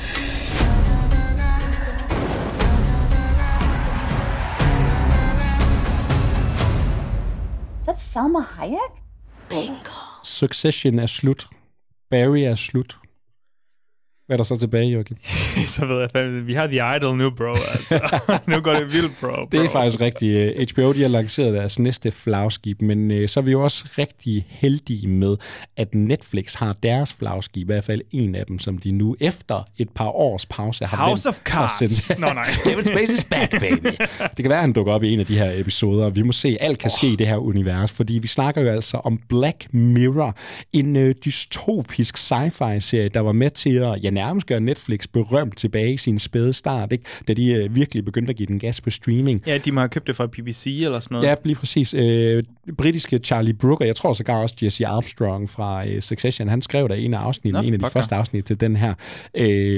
Og nu er vi altså tilbage med en 6. sæson, og Black Mirror er jo nærmest gået hen og blev et kultfænomen, sådan inden for streamingverden. Det er i hvert fald gået fra at være noget af det mest hypede jordnære sci-fi, der har været, altså nogen, der har taget sci-fi-genren seriøst, og nu kigger jeg selvfølgelig ikke på sådan noget som Star Trek og de andre, men sådan til den generelle befolkning eller sådan noget, det kan jeg slippe afsted med. Altså sådan en virkelig koncept sci-fi, dystopisk og ret mørkt og kynisk engang imellem. Lige nøjagtigt, og et andet element er det, at jamen, da den kommer der i 2011, det er også omkring, hvor American Horror Story kommer, jamen antologiserien, som jo er virkelig noget, der var populært tilbage i 80'erne og 90'erne, ja måske endda før, det var jo et format, der var fuldstændig uddødt nærmest på tv, jamen så kommer især de her 2 serier, og nu er det jo igen blevet allemandsejt. Der er jo så mange, der har alt fra Jordan Peele og mange andre, Tales of the Crypt, man har genoplevet alt det her, ikke? Der er så mange, der har prøvet at gøre antologiserien ind igen, og det kan vi blandt andet takke Black Mirror for. Og så skete der det, at efter sæson 4, som jeg synes havde nogle ret gode afsnit, nu skal jeg passe på, at jeg ikke lige blander dem sammen, USS Callister, er det jeg tror, 3? Den er i sæson 4, men sæson 4 har altså også Archangel og den der, hvor hun kan... Alligator, tror jeg. Yeah. Der var altså også nogle stinker. Man kan mærke, at de begynder at falme lidt, og der er lidt forskellige art, eller kvaliteten er lidt for forskellig i forhold til afsnit til afsnit, og så tror jeg sæson... optur, store nedtur. Og sæson 5 tror jeg generelt set som den dårligste sæson af dem alle sammen. Okay. jeg hader den ikke lige så meget, som andre hader den, men den fik seriøs modstand, da den kom ud. Især Miley Cyrus-episoden. Ikke det bedste Black Mirror-afsnit, der nogensinde har lavet. Det er det bestemt ikke. Og så er vi så tilbage her. Jeg føler, at der er blevet holdt nogle 3-4 års pause nærmest, og så må Charlie Brooker have fundet ud af, jeg har taget noget kritik til mig. Nu vender jeg tilbage og prøver på noget nyt. I mellemtiden har han lavet sådan noget som Death to 2020 og Death to 2021. De her corona-projekter, hvor han evaluerer året med en meget sarkastisk stemme. Her har Hugh Grant været inde over, og så hende her karakteren Konk, som så har kommer hun fra det, eller hvad? Ja, hun kommer fra det. Hun har så fået... Det er jeg ret sikker på. Ja. Fordi han har også skrevet den tv-serie, hun så har fået på Netflix. Konk on Earth. Har du set noget af det? Nej. Det har jeg set noget af. Det er ret griner. Er det det? Ja. Okay, jeg troede, det var lidt cringe, men det var måske... det er lidt cringe, men også virkelig sjovt. Okay. Det er jo virkelig sådan en... De tager jo tyk pis på sådan en historiedokumentar og sådan noget. Det er super sjovt. Og han har jo vundet 5 Emmys for Black Mirror igennem tiden og sådan noget, så den har jo noget kvalitet i sig. Præcis. Og nu vender han tilbage. Ja, og der er jo sådan en følelse af nogen hvad skal man sige, Black Mirror-afsnit, altså de er jo sådan blevet en del af vores kollektive, sådan popkulturelle hukommelse, ikke? Altså San Junipero, Callister, ikke? Altså der er flere, og der er også nogen, hvor man sådan har snakket sådan, nu kommer det lidt for tæt på virkeligheden, eller sådan nogle, så er der sådan nogle Apple, der lige har lanceret, ikke? En ny dimension af VR. Jamen, der er sådan noget nosedive-episode, hvor folk rater hinanden med credits og sådan noget. Det bliver lidt for farligt nærmest, det her, ikke? Men nu står vi altså med en sæson 6. Ikke bare 3 afsnit, som det plejer at være. Ikke engang 4. Er det 5 afsnit, vi er oppe på her? Og man har også hyret nogle stjerner ind. Der er blandt andet noget Aaron Paul, Josh Hartnett, Salma Hayek og lidt forskellige genkendelige ansigter. Og nu skal vi jo finde ud af, Joachim, sammen. Er det så værd, at Charlie Brooker lige har holdt et par års pause og sagt nu, i en tid, hvor vi alle sammen snakker om AI og streaming og alt, hvad der hører sig til. Black Mirror, lad os lige tage en runde igen. Jamen, jeg tror, mit svar på det vil være, han er sådan nogenlunde fundet sig til... Det er det svar, jeg foretrækker i de fleste spørgsmål, jeg stiller dig. Han har sådan nogenlunde fundet sig til rette og fået nogle relativt gode idéer, men det værste, der ligesom er sket for Charlie Brooker i mellemtiden, mellem han lavede sæson 5 og sæson 6 her, det er, at Love, Death and Robots er kommet i spil over på Netflix også, hvor den undersøger i lidt kortere formater de samme sådan, tematikker, som Black Mirror egentlig også gør. Og det er som om, at nogle af de afsnit i den her sæson af Black Mirror kunne lige så godt være taget ud af et Love, Death and Robots afsnit, og det forvirrer mig sindssygt meget. Der er nogle af dem, jeg vil næsten sige, der er 2 af episoderne, der nærmest ikke har noget at gøre med den her teknologi, eller i hvert fald ikke er lige så interesseret i selve teknologidelen. Der er nogle aspekter af det moderne samfund og vores sådan besættelse af berømtheder og true crime og lignende, men det er ikke fordi, man har følelsen af, at det her, det er sci-fi 5 år ude i fremtiden. Det er ikke sådan, vi har det. Hvor meget har du set, sagde du? Jeg har fået set 2 afsnit. Du har set dem alle sammen. Skal vi prøve sådan? Altså, det er jo ikke fordi, der nødvendigvis nogensinde er et stort sådan, hvad skal man sige, overdyngende tema for hver Black Mirror-sæson. Altså, de her episoder kan jo gå øst og vest, og derfor kan det også nogle gange være svært at sådan anmelde det ud fra en helhed, ikke? Er der noget, sådan, du kan fremhæve, der er på spil i de her episoder? Altså, hvad er der noget, Charlie Brooker, han har optaget, ud over noget dystopisk sci-fi? Jamen, det synes jeg, da sæsonen igen lidt sådan kom ud af det blå, følte jeg også sådan, nu kommer der en ny Black Mirror-sæson. Okay, super. Så stod der, at den ville blive lanceret på Netflix og Streamberry på samme tid. Streamberry, der var sådan, det har jeg fandme aldrig hørt om. Så tænkte du, en 17. streamingtjeneste. Jeg tænkte, det må være noget britisk pis, der ikke dur til en skid. og så lukkede jeg øjnene der. Men fandt jeg jo så ud af, at Streamberry er en del af det her Black Mirror-univers, nærmest deres version af Netflix. Så jeg vil sige, okay, ret hurtigt finder man ud af, at en af fokuspunkterne for sæsonen er i hvert fald os som seer, altså mere end det har været før, så os som seer måden vi konsumerer den her slags indhold på, det at vi trykker på en bestemt Netflix-titel, at der er en AI-generator, en computer derude, der er i gang med at lave noget. Ting, vi har kritiseret Netflix for, den der sådan AI-følelse, algoritmetænkning, ikke? Altså nu har Netflix sagt, nok skal være nok, lad os komme det i forkøbet, vi kommenterer aktivt på det. Og så, det vil så være episode 1 for eksempel af det nye Black Mirror, der hedder Joan is Awful, der handler om Joan, en person, finder vi ud af, et rigtigt menneske, vi følger. Lige pludselig en dag, så dukker Salma Hayek op på hendes Streamberry-tjeneste, og hun spiller altså Joan i den her serie, der hedder Joan is Awful. Og den handler så om Joan og hendes liv. Og så bliver det jo en kæmpestor metafortælling, og det der er med de her minifilm, de her serier, jamen, der er jo nogle twist and turns, og man gider ikke spoil så meget i det, så jeg siger bare, at det bliver sådan lidt en slags meta-fortælling. Ja. Det er sådan det ene aspekt i det. Så er der også true crime-delen, det afsnit, du også har set episode 2, for os i hvert fald, hvor at... Det har jeg ikke set, det afsnit. Nå, var det ikke nummer 2 ved dig? Nej, undskyld. Nej, men jeg sprang lidt rundt i det. Jeg tænker Black Mirror, jeg behøver ikke se det her. Jeg tager bare et eller andet. Beklager. Der er i hvert fald også et true crime-afsnit, som ikke er mega teknologisk interesseret, men som bare handler om, skal alle true crime, eller hvad skal man sige, skal alle forbrydelser igennem verdenshistorien, skal de lave sin true crime-serie? Ja, det synes jeg lyder spændende. Det er ret godt. Det er en af de bedre episoder. Jeg så, hvad hedder den? Beyond the Sky? Beyond the Sea. Beyond the Sea. Vi møder Aaron Paul, vi møder Josh Hartnett. To astronauter, de sidder op i den her satellit, det her rumskib, hvor de nærmest bare skal leve resten af deres dagen. De skal varetage nogle opgaver. Det er en 6-års opgave. Ja, præcis. Og det, de så dog kan, det er, at de har de her sådan robot-avatars nede på jorden, og når de så ligger sig i deres senge, så kan de ligesom i hjernen koble sig op på de her avatarer, der ligner dem selvfølgelig en til en, og sådan er af kød og blod, bortset fra, de selvfølgelig er robotter indeni, og så kan de så sådan om natten nærmest, når de sover, ikke, så kan de udleve deres menneskeliv, så kan de ligesom have sex og ses med deres kone og se deres barn. Så de kan være begge steder relativt på samme tid egentlig. Ja. Altså de kan være i det her alternativ 1969 ude i rummet, og så kan de være nede på jorden, hvor... Og så er der jo selvfølgelig det, at der sker en tragisk hændelse, der gør, at der skal tages nogle barske valg op i rumskibet her. For det kan være lidt svært at navigere et liv op i rummet og et liv nede på jorden. Og det synes jeg også er en af de sådan stærkere afsnit i sæsonen, fordi den netop tager... Det føles meget mere traditionelt Black Mirror-agtigt, selvom vi er i fortiden, der har en alternativ fremtid-agtigt.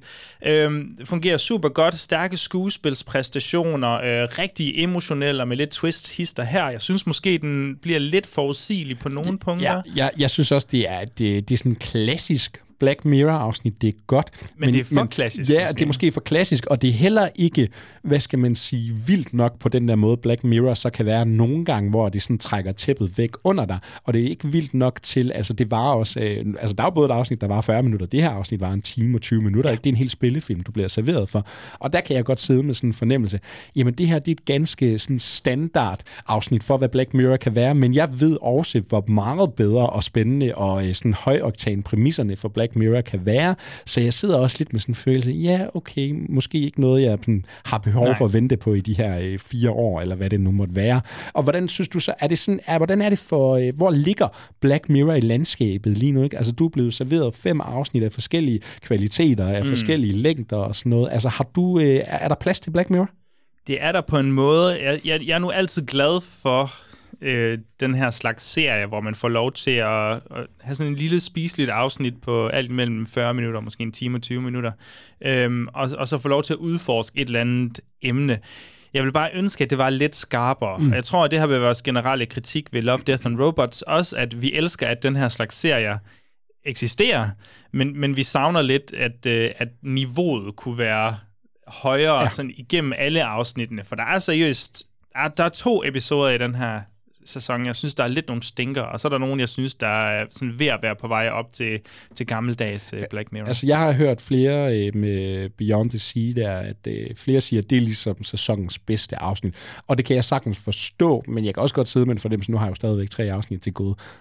Så bliver jeg altså noget skuffet. Ja, ja. Hvis det ligesom er det bedste, Black Mirror kan præstere nu om dagen. Det er det bedste i form af traditionel Black Mirror, men jeg synes, at det her true crime-afsnit, det er ret sjovt og ret velspillet og stikker lidt til Netflix igen. Det er jo nærmest en umulig serie at bare sådan kondensere til stjerner, ikke? Fordi det kan ligge så meget øst- og vestkvaliteten kan være så forskellig, fordi vi er i det her antologiformat. Nu kan jeg jo kun basere det på, hvad jeg ved Black Mirror er, hvad Black Mirror har og er for mig, og så kan jeg selvfølgelig basere det på de her 2 afsnit, jeg har set, som er Aaron Paul og Josh Hartnett-afsnittet, og så også det her Joan is Awful. Og for mig er det her fuldstændig tilforladelige 4 stjerner. Jeg glæder mig til at se resten. Jeg glæder mig til at se, hvad de har at byde på, men jeg sidder også med en følelse af, Black Mirror, du har altså nogle step-up til fortidens ligesom storhedstid. Ja. Altså jeg kan sige, at det sidste afsnit, femte afsnit, handler om en kvinde, der møder en dæmon, og den her dæmon siger, at du skal slå 3 personer ihjel, eller så går jorden under. Det lyder lidt eller Knock at the Cabin måske, det kan man sige. Og det lyder mega fedt, men jeg synes, det var sindssygt dårligt og meget ikke morsomt. Altså den prøver meget eksplicit at være humorbaseret, fungerer overhovedet ikke for mig. Men altså, der er lige nok højdepunkter til, at vi ender igen på de kedeligste, lige præcis anbefalesværdige 4 stjerner fra mig. Jeg vil gerne have mere Black Mirror, men jeg vil også gerne have det bedre Black Mirror. We all write our own stories. Where is Richard? I'd like to speak to him. I'm here. This time. That's me, the Mero, Mr. Richard Montañez. I'm the guy who helped bring the world the most popular snack it's ever seen. Are you ready? A huevo. I've been ready. All right. It was a little bit more like this. Spicy? Yeah, see, that's how I got here. Dear God, please forgive me for the gang, the drugs, the stolen cars. What the heck, man? Let's move it. Hey, he is praying, pendejo. Go ahead, baby. The guy started at the very bottom. I know I don't look it, but I got a PhD. I'm poor, hungry, and determined, sir. Okay, I can see you're gonna be a weird one. What's happening? Layoffs, son. Lots of them. Frito-Lay isn't getting enough orders to keep the factory open. We eat Cool Ranch anyway. Det er godt nok mange 4 stjerner, det har stået på indtil videre, Joachim, men vi må se, om temperaturen den stiger med næste film, for nu er vi altså kommet til en ny original starfilm over på Disney+, for tilblivelsen af din yndlingssnack, Flaming Cheetos. Fucking finally! Altså, jeg elsker det. Jesus Christ. Altså, har det overhovedet været en ting sådan rigtig i Danmark? Er det ikke så meget. Nu? Jeg kan huske, jeg var til en nytårsaftenfest, hvor der nogen, der tog det med, og så åd jeg den så også bare hele aftenen. Jeg synes, det var fucking god. Så har jeg ikke sagt for meget. Jeg ved, der er en sådan slikbutik op ved stationen her i Aarhus, hvor de har et kæmpe vindue, hvor der står Flaming Cheetos, og det står sådan udstillet, som om det her det er fuldstændig vanvittigt, at de er her. Det kan godt. Jeg har aldrig smagt det, men så er jeg jo bare super glad for, at jeg nu har fået filmen. Øj, Flamin' Hot. Nu får du altså tilblivelsen af, hvordan den her mand, han gik imod systemet, hvordan han arbejdede sig op på den her chipsfabrik, hvor han fik den her gode idé, fordi koste hvad det koste ville, så skulle han blive til noget. Og hvad hvis nu man tager jeres Cheeto-chip, og så dypper man den i nogle lækre, meksikanske, autentiske chilier, som alle meksikanere elsker, og man rammer måske endda en målgruppe, man aldrig nogensinde har ligesom haft i sigte, jamen så kunne det jo være, at du endte med Flaming Cheeto, og så er der altså en mand, der går hen og laver og rammer den der amerikanske drøm, vi alle har sigtet mod på et eller andet tidspunkt. Joachim, en ny film, en ny tilblivelse. Du har fået tilblivelsen om Facebook. Du har fået om Nike, Michael Jordan-skoene. Du har fået om Tetris. Har du snart brug for flere fortællinger om, hvordan noget blev til? Jeg har virkelig brug for det. Der er ikke noget bedre end... Hvornår skal vi lave den her movie-podcast? Jamen, det er det. Vi skal have sådan en Wikipedia-side, og så kan vi filmatisere den. Er det ikke cirka der, vi er nået til i verden? Tetris, tror jeg, vi slap 4 stjerner til. Jeg har set 3 stjerner, tror jeg. Okay. Jeg har set Air, som er Michael Jordan-skoene i filmen. Faktisk ret underholdende, og nogle store ansigter på skærmen og sådan noget. Den er sgu egentlig ret god. Og så har vi Flamin' Hot, som jeg... overraskende nok heller ikke er super fornærmet af. For mig at se, så er det faktisk en overraskende sådan legesyg film. Vi har Eva Longoria som instruktør i hendes instruktørdebut. En ægte Desperate Housewife. Ægte Desperate Housewife, som virkelig... hun forsøger alt, hvad hun kan, og instruere den her film til at være mere spændende end historien. Fordi nok formentlig. Det er den mest simple fortælling og historie, der nu. Det er jo en ret simpel fortælling, og jeg kan mærke, du har en vis spydighed derovre. Jeg kan starte ud med at sige, at jeg havde en ret oplevelse med den her film. Den er harmløs, den er ikke ude på at såre nogen som helst, og den er heller ikke ude på at være specielt farlig. Den er ikke lige så brandvarm, som den måske gerne vil være, men for mig helt tilforladelig oplevelse. Jeg kunne godt tænke mig at høre, hvordan du havde det. Jamen, det er jo også helt vildt irriterende, fordi jeg har det jo faktisk langt hen ad vejen, fuldstændig som du har. Det her, det er virkelig den mest ufarlige film, du nogensinde kan finde inde på din streamingtjeneste. Altså, der er ikke særlig meget ondhed eller noget, der sådan udfordrer dig i den her film. Det er bare en simpel historie om en mand, sådan rag to riches, ikke? Han udlever den amerikanske drøm. Men jeg tror også bare, for mig bliver den sådan symbol på sådan en fuldstændig vanvittig ligegyldighed, på sådan en, de er bare sådan en, at se den her mand udleve sin kapitalistiske drøm, og så synes jeg, nogle af de der, så prøver den at være sådan lidt smart og snappy, den kopierer nogle tricks fra, vi blandt andet har set i Ant-Man, hvor det jo decideret jeg tænkte Edgar Wright. Ja, det var, hvis, jeg kunne forestille mig, at det var de eneste, de har taget med fra Edgar Wrights manuskript, til, ja, altså det kan sagtens være, det er så meget en Edgar Wright-ting, det der. 100% grunden til, at jeg tænker, Ant-Man, det er jo fordi, det specifikt er en mexikansk karakter, der står for det der med, man fortæller en historie, og så klipper vi over til dem, der bliver fortalt om, ikke? Og så er det hans stemme, der er på deres stemme, og så bliver det mega snappy og lidt sjovt, men virkeligheden men var faktisk den er også klippet nogle gange som en Edgar Wright-film. Altså, men jeg synes bare, jeg ved sgu ikke, altså, og det her, det er bare ikke filmen at være sur på, men jeg bliver det bare sådan lidt alligevel, fordi jeg synes bare, at den er mig så fucking ligegyldig. Jeg synes ikke, den vil mig noget, jeg synes ikke, den vil fortælle mig noget, og alt i alt, så er det her bare sådan en film om en mand, der skaber Flamin' Cheetos, og det rager mig en høblomst, og jeg synes ikke, der er jo ikke noget stort skuespil i den her, altså, det bliver meget sådan en, for mig bliver det sådan lidt, hvad du måske kan finde af kvaliteter i A Beautiful Life også, den der sådan AI-genereret.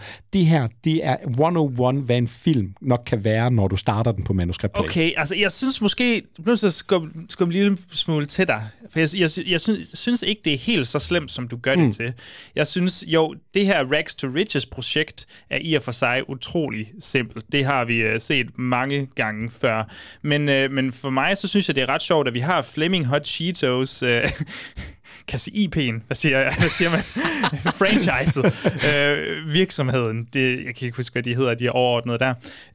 Men de er villige til at lave en film om tilblivelsen af Flamin' Hot Cheetos. Og det gør de så ved at have den her minoritetsfigur, som egentlig, ja, han kæmper sig jo til tops, men for det første så møder han modstand i hjemmet, fordi han har haft en hård opvækst, og hans far er noget af et røvhul, nærmest hele vejen igennem filmen.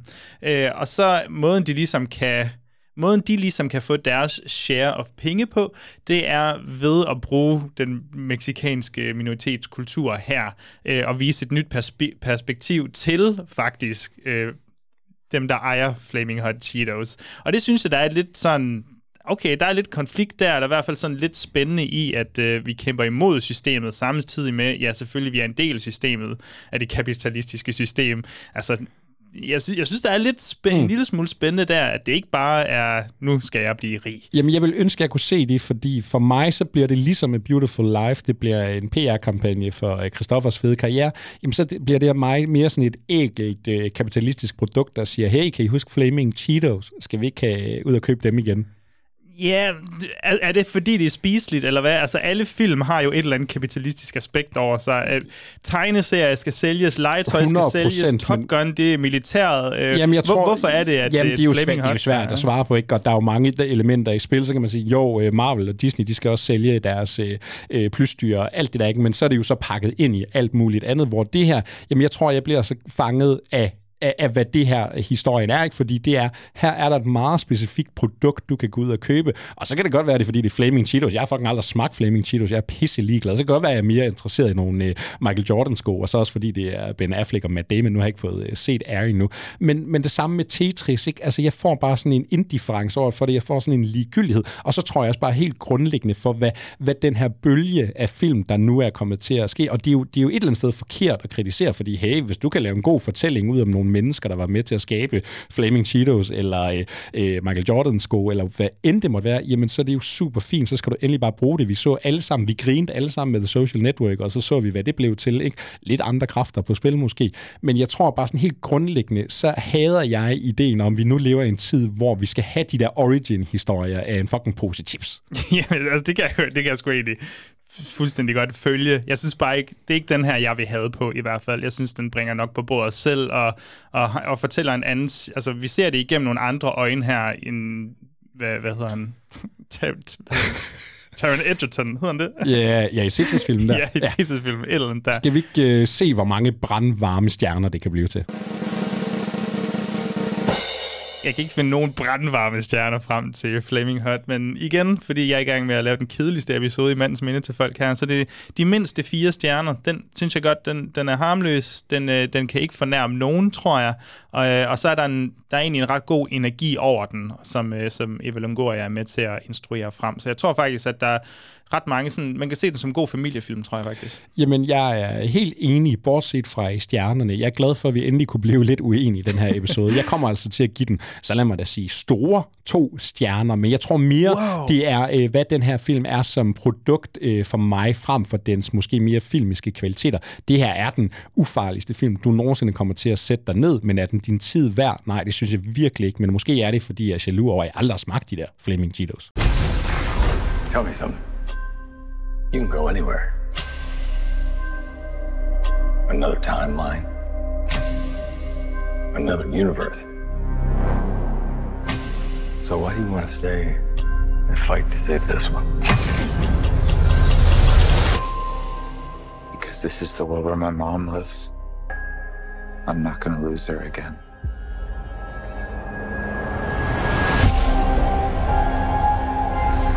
Time has a pattern that it can't help reliving. Different people, different worlds, drawn to each other like magnets.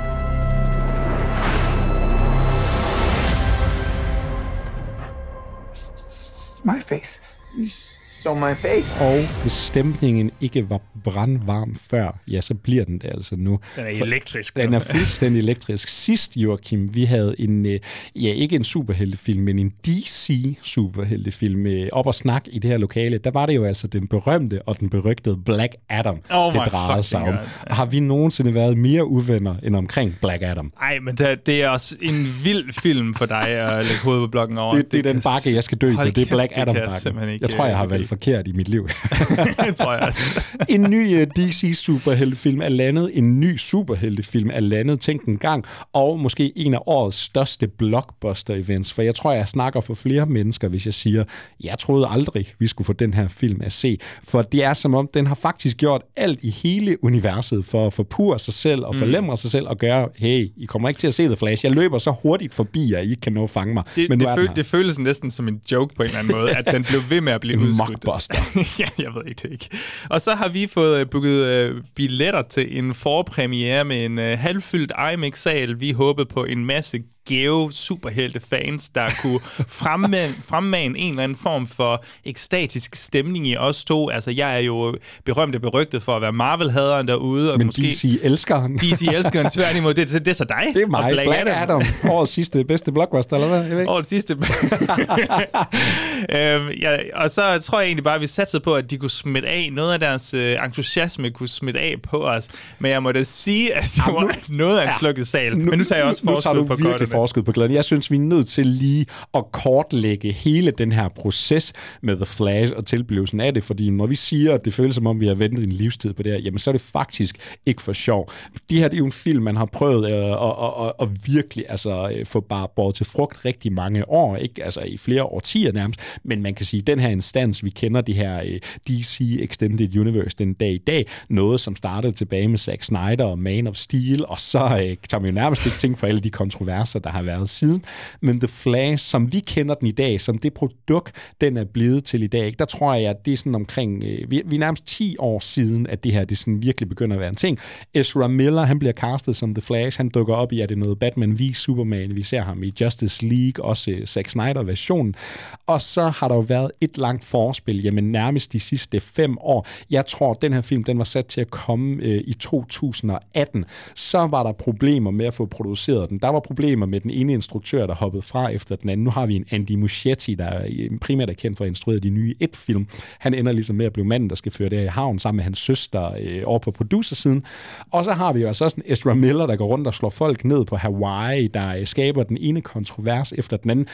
Warner Brothers, de har en hovedpine, fordi omkring dem, Ja, en anden saga, det er Zack Snyder, og det er en hel historie for sig selv. Hvad gør vi med alle de film?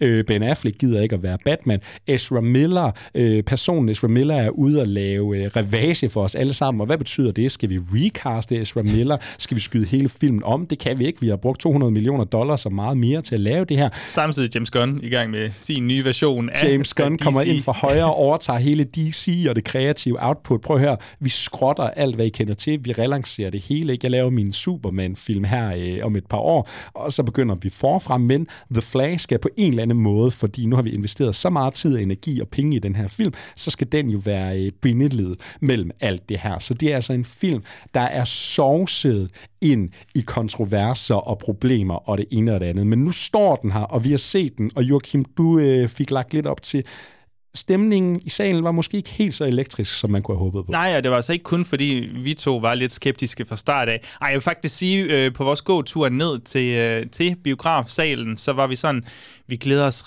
vi håber inderligt på at blive underholdt. Altså, at den bare er så vanvittig, som de første udtalelser havde været. Ligesom Black Adam.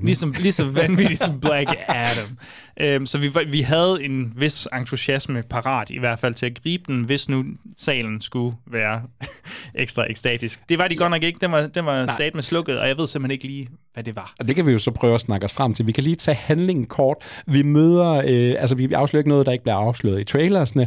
Vi møder The Flash, Barry Allen, spillet af Ezra Miller. Ikke? Han er ligesom en del af Justice League. De har haft de kampe, vi har set over hos Zack Snyder. Nu skal The Flash ligesom ud og begå sig som The Flash. Hvad der så sker, det er, at i et forsøg på ligesom at finde ud af, hvem var det, der slog hans mor ihjel, som hans far faktisk sidder indenfor, hvilket Barry ved, det er overhovedet ikke sandt, at det var ham, der stod bag det, jamen så prøver The Flash ligesom at løbe sig tilbage i tiden, så han kan forhindre det her mord på sin mor. Det betyder så bare, at han skaber en stor spaghetti-sammensmeltning af tidslinjer og universer, og så rammer vi altså det, alle superheltefilm skal nu om dagen, et multiverse. Nu kommer The Flash ind i en dimension. Ja, der er ikke bare en anden udgave af ham oversæt. Vi møder sgu også den gamle Batman, Michael Keaton. Han vender tilbage, og Superman, det er sgu en kvinde nu. Hold nu kæft. Og General Zod, Michael Shannon. Michael Shannon, han er tilbage, og vi griner, men det kan vi jo måske snakke lidt mere om nærmere. Joachim, det synes jeg faktisk, du slap ret godt afsted med. Tak skal du have, jeg har så øvet mig hjemmefra. Ja. Altså, det er jo en film, der sker utrolig meget til det her. Lad os prøve at snakke lidt om det her med forventninger. Ikke? Jeg kunne jo faktisk godt lide Black Adam, og det vil jeg stå ved den dag i dag. Og grunden til, at jeg godt kunne lide Black Adam i sidste ende, det var fordi, der hvor DC har placeret sig, jamen det er modsat Marvel, der har planlagt de næste 10 år, så har DC... Så aner de ikke, hvad de laver. De aner ikke, hvad de skal stille op. Så hver film, det bliver bare sådan en stand-alone-film. Nu prøver vi et eller andet, og på en eller anden måde, ligesom man også kan se med Aquaman, og jeg selv, Zack Snyder's Justice League, guderne skal vide, at jeg synes, det er en forfærdelig film. Jamen, så er der netop den der sådan vanvid omkring. De aner ikke, hvad de skal stille op med det her. De har nogle af verdens fedeste superhelte og skurke tilgængelige. Lad os se, hvad han kan. Nogle gange ser det fantastisk ud, når en Zack Snyder, han skyder nogle flotte kroppe. Andre gange er CGI og alt det her fuldstændig lort. Og The Rock, jamen jeg aner ikke, hvad du vil mig, men det her, det er så crazy, det er så skørt, det er så dårligt, og det er så fedt. Altså, og det er jo så det, jeg håber, jeg skal ud af The Flash. Og det var altså ikke det, vi fik. Meget hurtigt gik det op for mig, at de aner ikke, hvad de laver med den her film. Altså, det føler jeg helt oprigtigt ikke, de gør. De har haft 3-4 mange år, har den været i pipeline, den her film. Jamen, det er jo 10 år, man nærmest har frem og tilbage med selvfølgelig forskellige manuskriptforfattere. Jamen, det lugter meget... Der er meget forskellige kreative idéer her, men jeg tror, Andy Muschietti, han har i hvert fald haft dem 2-3 år til at forme det her. Men det der, jeg føler meget på manusplan for det første, der starter med det, at jeg kan mærke, at der er forskellige instanser af det her manus, der har... været produceret, og så har man lånt lidt fra hist og her. Der er for det første et eller andet med humoren, der overhovedet ikke spiller for mig. Vi har Barry Allen, det hedder han ikke, vi har Ezra Miller gange 2, som virkelig kører på højoktant ADHD-agtigt niveau her, hvor vi virkelig skal snakke hurtigt, og alt skal være spydige karakterer, og man skal samtidig være lidt irriterende og sådan noget. Men det er sådan, karakteren er skrevet, og det er fint nok, men den sådan dynamik og den humor, der skal udspille sig herigennem, altså er sådan helt forfejlet fra min side. At se Ezra Miller spille over for Ezra Miller i rollen som Barry Allen, det er noget af det værste, du kan udsætte dig selv for. Jeg synes virkelig, det er barskt, og det kan godt være, at det rammer nogens form for humor og fred være med det, men nu, det er bare sådan, det er for mig. Det eneste, det ligesom er resultatet, er, at jeg hader ham dobbelt op, fordi der er to Barry Allens, basically. Samtidig så hele historien er... Det er jo for vanvittigt, at vi lever i en tid, hvor noget så vildt som multiverser, at det er så kedeligt, som det er i den her film, og så kedeligt, altså at man går sådan indifferent ind til det nu. Vi har lige set Across the Spider-Verse, havde begge to en kæmpe fantastisk oplevelse med den film, der føles det innovativt, der føles det som en sådan integral del af selve fortællingen og måden at lave den her film på, at det skulle være et multivers, ellers så kunne vi ikke have lavet den her film. Den her film, den skulle også være et multivers, ellers så kunne de ikke have lavet den her film, men det er udelukkende pengeorienteret. Det er, at vi skal have folk til at købe billetter til den her IP, til de her karakterer, de har set før. Vi skal have cameos for de her karakterer, fordi folk finder en eller anden nostalgisk følelse i det. De er åbenbart bange for at opleve ægte voksne følelser. Det skal være noget genkendeligt, noget vi kender, og det kan være at verden er for... Hey, Michael Keaton, han siger de samme linjer, han sagde for 30 år siden. Det er da fantastisk. Fedt, mand. Hvad så med at se den film i stedet for? Kunne det ikke være nice? Især når at de så bringer de her karakterer ind, og så ikke bringer noget nyt på bordet. Nu, det er virkelig bare, hvad Martin Scorsese kalder for rutsjebaneturen, det her. Det er, oplev det her, og så glem det i det sekund, du går ud. Fordi den ved ikke noget nyt. Altså, alle Barry Allens karaktertræk, det resultat, han når til. Altså, han skal miste de her superheltekræfter, som vi har set 1000 gange før. Han skal finde ud af, hvem der egentlig er skurken. Måske det er en spejling af ham selv. Altså, alt det her... Vi har lige snakket om Spider-Man. Jeg nævner bare ting, der er sket i Spider-Man-franchisen. Jamen, og for mig bliver det også et spørgsmål om, jamen, så lad os introducere den gamle Batman, spillet af Michael Keaton, ikke? Lad os lave Superman om til en kvinde, og få en ny karakter den vej. Jamen, det er sådan set super fint.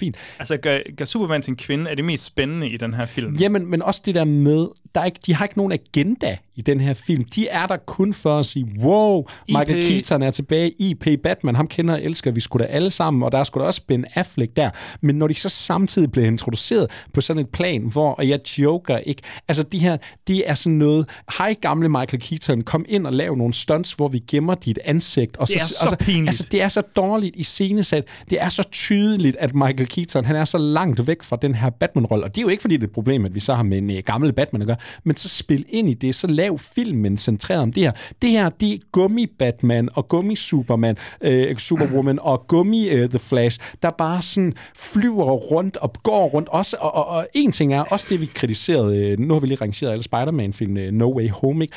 Larger than life multiverse, ikke? Det kan du gøre på animeret, men når det så bliver med rigtige skuespillere, der skal have, jeg ved ikke hvor mange penge for at møde op på sættet, det bliver så pissebegrænset. Det bliver, lad os stå i det her mørke rum og stå og snakke sammen, og så siger jeg min ikoniske replik, og så kan jeg get the fuck out of here, fordi så kan I bare CGI mig til resten. Altså, der er deciderede ansigter i den her film, der er fucking CGI, altså fordi Ben Affleck ikke har dukke op. Jeg ved ikke, hvad der foregår. Michael Shannon, altså jeg ved ikke, om han var på sættet, eller om han bare har dobbet sine linjer, eller et eller andet. Michael Shannon, der dukker op i den her film. Han er så ligeglad. Det er det sjoveste. Det er langt siden, jeg grinede så meget en biograf. Michael Shannon, prøv lige lytter, når du ser filmen, og så kig dybt ind i Michael Shannons øjne. Han er fuldstændig død ind i al passion for skuespil, og hvor magisk film kan være. Det forsvinder ud af hans øjne. Altså, det er fuldstændig hysterisk morsomt. I lige et splitsekund, så går jeg tilbage til din Batman-rant der, for jeg kan heller ikke... Hvis man nu er kæmpestor fan af de gamle Batman-film, Michael Keaton-filmene, jeg elsker toeren der, Batman Returns, er det, den hedder. Synes, den er altså bedre end etteren. Elsker den. Jeg synes, det er så fedt, hvad Tim Burton laver med de film, og bare måden, han filmer det på, og hvordan skyggerne er brugt, og hvordan Batman bare forsvinder ind i skyggerne. Hvorfor føler man, at det er fedt at se Michael Keaton i den her rolle i en film, der ikke kunne være mere ligeglad med det, altså den film, I kender ham fra? Det er det. Vil folk gerne se en gummi-Batman falde ud i broad daylight ud af en helikopter, og så bare... gummificeres ned forstå, til jorden. Hvis den her, nu ved vi ikke, hvordan den her film kommer til at tjene. Jeg tror endda, at den faktisk er sat til, det bliver. Det kunne godt gå hen og blive et flop, det her. Ikke? Men vi har set reaktion på internet. Der er sgu flere, også folk, vi kender, der synes, det her det er pisse fedt. Hvorfor vil vi gerne leve i det her multiverse, hvor alt er dårligere end alt det, der kom før? Det forstår jeg ikke. Hvorfor accepterer vi bare det? Joachim, vi har lige anmeldt Transformers: Rise of the Beasts.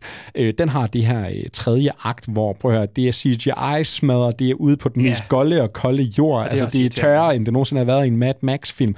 Prøv lige at sætte nogle følelser på tredje akt i den her film, fordi nu går der CGI-smadret i den. Det er for fuldstændig sindssygt, hvad de kan slippe afsted med. Altså, hvis folk accepterer, at det her er en slags film nu, altså, at de godkender, at den her, det her CGI-niveau, det er ok for, at jeg kan underholdes i, jeg ved ikke, hvor lang tid, og har brugt 120 kroner på en billet. Jeg synes, det er jo, for det første, Barry Allen, der suser rundt i den måde, de nu har valgt at vise superhastigheden på. Ja. Det kan vi snakke mere om. Men det er virkelig bare, det er seriøst gummimennesker. Det er på en eller anden gold slagmark. Vi har kritiseret Marvel for at underbetale deres effektfolk. Og Marvel er også dårlig, og det er flad belysning og en manglende interaktion med deres omgivelser. Den her film har ikke den her samme flade belysning, og der er også en vis interaktion med omgivelserne. Til gengæld har de kun haft en PC med Windows XP at lave det på, tror jeg. Og så har de vist det igennem en PlayStation 2, tror jeg. Det kan godt være, at vi står og bliver revet med af stemningen lige nu, men det her tredje akt, hvor vi er ude på en stor slagmark, som er, altså det er bare sand, og det er tørre end nogen Mad Max-film nogensinde har været, og så er det gummifolk, der slås mod hinanden. Prøv at høre her, jamen det er simpelthen noget værste, jeg nogensinde har lagt øje på. Jeg synes, det er så forbandet grimt. Alle er fuldstændig til grin i det her øjeblik. Batman er... Altså, Michael Keaton, han er taget på badeferie for længst. Der er ikke skyggen af noget ægte i det her. Og så kan det godt være, at vi sidder i et The Flash-univers og multiverse og bla bla bla. Hvorfor skal det overhovedet være ægte? Prøv at høre, jeg kan ikke have nogen interesse for noget, hvad der foregår på den her skærm. For jeg kunne lige så godt sidde og spille Spider-Man 2 på min PlayStation 2, og det er mere rørende og indlevende og bedre lavet. Altså, jeg forstår ikke. The fucking audacity, og så også bare samtidig prøve at kræve af publikum, at de skal investere sig i det her kæmpe emotionelle drama, der hedder, at Barry Allen skal redde sin mor. Og prøv at høre, det er endnu en morfortælling. Vi har allerede haft Superman og hans mor Martha. Vi har haft Batman og hans forældre. Vi har endda haft Batman vs. Superman, hvor de forenes over deres mødre hedder motherfucking Martha. Lurer mig, om hun ikke også hedder Martha på italiensk i den her nærmest. Altså, det kunne man da... spansk. Det kunne man tro, ikke? Altså, igen, det er bare sådan, lad os genbruge alle konflikter, vi overhovedet har haft. Og nu, vi skal ikke afsløre noget af den her film. Der er nogle cameos. Vil du ikke bare sådan prøve at beskrive dine følelser omkring de her cameos? Var det glædelige gensyn, måske? Ja, man kan sådan sætte det på et spektrum-agtigt fra grinagtigt dårligt til fornærmende og nærmest ulækkert måden, vi skal have nogle personer på skærmen på, for at kunne forbinde de her multiverser. Jeg kan simpelthen ikke understrege nok, hvor irriteret jeg er over det her. Det er både Star Wars, og det er Ghostbusters og sådan noget. Lad være med at bruge døde menneskers ansigter. Jeg gider det ikke. Altså, jeg ved ikke, hvorfor det går mig... så meget på, men jeg skal bare ikke have det. Nej. Jeg synes, det er så ulækkert. Altså, der har jeg brug for, at du tager din antikapitalistiske kasket på, du havde på, da du så Flaming Hot, og så virkelig bare... går i smadret her, for jeg synes, det er vanvittigt. Altså, jeg synes, prøv at høre, det her, det er designet til gifs og memes, og så skal vi alle sammen, ligesom når Marvel smider et eller andet ind i en post-credit, hvor du ved udmærket godt, det her, det er så latterligt ligegyldigt, det betyder ikke en skid, men alene signalværdien, alene din egen sådan, nørderi omkring popkultur og superhelte og historier, vi har fået fortalt, og hvem der var i spil til hvad og alt muligt. Det her, det er læflen for laveste fællesnævn. Jeg kan simpelthen ikke have, at der er folk... Altså, nej, prøv at undskylde, lytter. Hvis du synes, det er det fedt, det skal du bare have lov til. Jeg kan ikke forstå, at man kan gå ud af en biograf og se det her, og så lappe det i sig og sige, det var pisse fedt, jeg elsker, at de gjorde det. Jeg vil have mere af det. Jeg forstår det seriøst ikke. Og du skal selvfølgelig bare have lov til at synes, hvad du vil. Jeg kan ikke forstå det. Jeg tror, den her film er også lavet på en måde, som hvis du ender og ser den mange mennesker, måske en familie eller et eller andet, den er igen meget harmløs. Jeg tror sagtens, man kan have en god oplevelse med den. Det tror jeg virkelig. Jeg tror, der er mange, der finder glæde i det. Jeg tror, at der er måske meget af den her humor fra Ezra Miller, der vækker mere genklang til en yngre generation. I don't know. Ja, jamen, og jeg begynder jo også at reflektere, det er vi også nødt til at snakke om, for jeg begynder også at spørge mig selv, jamen Mikkel, hvorfor synes du Black Adam så var fed, hvis du ikke synes det her? Ja, det er jeg faktisk også. Jamen, og det sidder jeg også og tænker under visningen, det har jeg tænkt over siden i går. Ikke? Hvordan kan du forsvare at give Black Adam 4 stjerner? Nu har vi ikke givet stjerner endnu, ikke? Men jeg er meget mere positiv over for Black Adam, end jeg nogensinde kommer til at være for The Flash. Men jeg ved ikke, om det er et spørgsmål om, at det irriterer mig mere, at en film som The Flash, den prøver at være så meget mere. Altså, den prøver at have sammen. Den har ikke noget at have alt det, den gerne vil være i. Og så tror jeg også bare sådan helt på et grundlæggende sådan plan. Jamen, jeg elsker Batman. Jeg synes, det er nogle pissefede superhelte, det her. Jeg synes, det er super godt. Jeg kan lide de her universer. Så når I behandler dem på den måde, som jeg synes, I gør, når jeg føler, I skider mig lige op i ansigtet, og jeg tror, det er der, den er med Black Adam. Jeg er pisselig glad med Black Adam. I kan gøre lige, hvad I vil. I skal ikke røre min Batman. I skal ikke forulempe ham ikke bare en gang. I gør det 2 gange, 3 gange, 4 gange, lige foran mig. Jeg kan ikke holde til det. Altså, Joachim, kan du så til gengæld, altså folk kan jo have en god oplevelse med det her. Der er flere, vi har hørt om, der har det godt med den her. Kan du personligt sige noget positivt om den her film? Der er 2 jokes, der fungerer ret godt i den. Der er sådan, The Flash kan lave sådan et super trick, der hedder, at han kan face igennem døre og væg og sådan noget. Der er et tidspunkt, hvor han ryger ned igennem gulvet. Ret grineren. Ja. Faktisk ret grineren. Og så der var også et eller andet tidspunkt, men nu har jeg glemt det. Det er simpelthen den bedste rus nogensinde. Det er det. Jeg tænker virkelig, og jeg er ked af, at jeg sidder og padler her, men... Jeg vil sige, og du var også lidt inde på det i starten, hende der spiller Superwoman, ja. Hvad hedder hun? Sasha Cali, eller sådan noget, tror jeg. Hun har nærmest ikke lavet noget før det her. Jeg synes, hun virkede super sej. Hende kunne jeg sagtens tænke mig at sige mere. Jeg synes, hun ramte ret godt den der Superwoman, hun gerne ville være. At hun så ikke har noget at lave i den her film, og bliver reduceret til en gummiklud, det er jo bare ærgerligt. Og det er faktisk ekstra ærgerligt, fordi jeg tror, at der... fordi hun passer ikke tonemæssigt super godt ind i den her film, fordi hun kommer rigtig nedtonet og faktisk nærmest sådan ked af det og trist og melankolsk.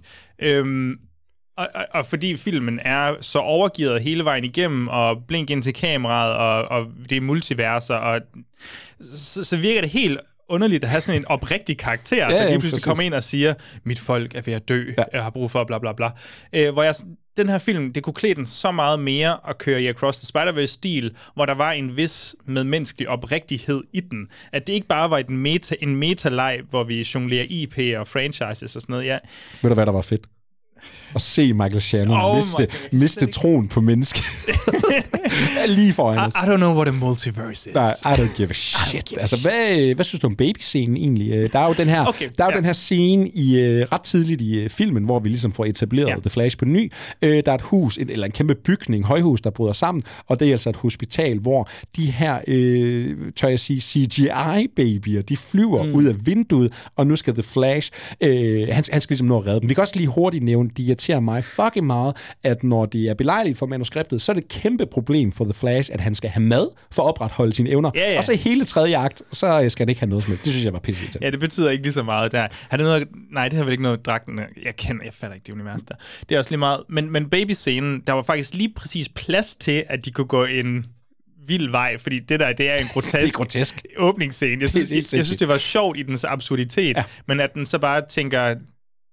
Det er fucking... Altså, den slags humor og den slags groteskhed er jeg mega ligeglad med nu. Det er den der følelse af, at der har været forskellige manusforfattere eller forskellige idéer. Hvad hedder gutterne bag Dungeons and Dragons og sådan noget? John Francis Daly, og så kan jeg ikke huske, hvad den anden Goldstein hedder, eller en eller anden stil. Kan det ikke passe, de var inde og... De er krediteret, men jeg var inde og læse op på det, og det er sådan noget... Det er 3, 4 og 5 år siden, de har haft det her manuskript i hænderne. Men det lugter man sagt, jo netop af en af deres scener. De har tilbudt nok til, at vi ligesom, I får en kreditering ifølge det her Guilders... Writers Guild, ja. Men det føles jo netop som en slags version af deres manus, eller sådan noget, den her vanvittighed, som de bringer til sådan noget som Game Night og Dungeons and Dragons. Men... Jo, og så er det bare... har vi ikke det med videre. Nej, og så er det bare så latterligt grimt. Jeg kan næsten ikke beskrive, hvor meget det brænder i mine øjne. Altså bare måden, det ser ud på CGI-niveauet. Altså det her, det er CGI-babyer, der svæver rundt i luften. Og når I vælger, at det er sådan her, vi starter jeres film, prøv at høre, så har I mistet... Altså så kræver det eddermed meget, før jeg kommer tilbage, for jeg synes, det er pinagtigt, at I overhovedet kan tilbyde mig det her. Især når vi har gået og ventet så længe på det her. Er vi i et multiverse, hvor du kan finde nogle stjerner frem til The Flash? Jeg kan finde så mange stjerner frem til The Flash og kaste dem lige så hurtigt væk igen. Nej, jeg er på lige præcis de mindste 2 stjerner, tror jeg. I mit raseri kunne jeg godt have fundet på at give den ene stjerne lige så meget, som du... Altså, du ved, jeg hader måske The Flash lige så meget, som du hader Flamin' Hot Cheetos eller sådan noget. I don't know. Men nej, altså, der er nogle små underholdende ting. Narrativet er ikke fuldkommen elendigt, og men rimelig genkendeligt. Så er der lige nogle enkelte beats og sådan noget. Jeg synes, der fungerer en OK-agtig smule der. Ezra Miller er ikke hele tiden dårlig. Meget tiden er han, men ikke hele tiden. Jeg tror, 2 bitte små stjerner. Jeg kan ikke give den anden en stjerne. Jeg synes, det var... Og så kan... Nå, jamen, skal den ene så sammenlignes med den anden, og bum, bum, bum. For mig er det her en stjernes oplevelse. Jeg kan godt sidde og grine og pege fingre og klaske mig i låret, når jeg ser på Michael Shannon, og den der babyscene var fuldstændig grotesk sindssygt der. Men for mig så... Altså, hvis det her, det er ligesom af filmen, der slutter DC's Extended Universe, som vi har kendt det de sidste 10 år. For mig en tid, hvor vi kritiserer Marvel for, hvordan de laver deres effekter og behandler deres ansatte og alt det her. Og en tid, hvor alt skal være stort og større og bedst og multiverse og sådan noget. For mig så bliver den her symbolet på alt, hvad der er galt med superhelte-blockbusters i øjeblikket. Jamen, jeg tror, du har fuldstændig ret. Vi skal have sparket The Flash ud, og det kan ikke gå for hurtigt. Men kunne jeg gå ind og se den igen lige nu? Ja, det kunne jeg nok godt. Altså, kun for at se Michael Shannon, selvfølgelig. Den er bare for lang. Den er alt for lang, og den er kedelig, og den er sjov, og den er forfærdelig. Der er så mange følelser i spil med The Flash, ja. Men det kunne altså blive til små 2 stjerner, og jeg kommer altså til at blive vedholdende med min ene stjerne. Jeg er glad for, at vi trods alt fik andet end 4 stjerners anmeldelser i den her episode. Vi smider en breaker på, og så får vi lige opsummeret.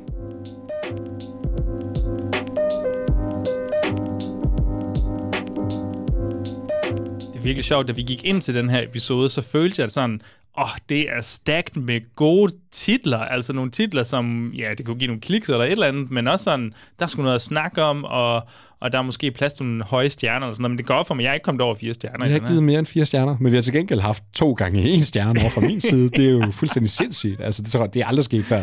Det har været en vild episode, det her. Jamen, det tror jeg også. Det må det jo næsten være. Jeg ved ikke, skal vi løbe igennem, hvad vi har snakket om? Det synes jeg, vi skal gøre. The Idol, det blev til 2 liderlige episoder over på HBO Max. 2 gange 4 stjerner, men vi er altså spændt på at se, hvordan det her det kommer til at udvikle sig.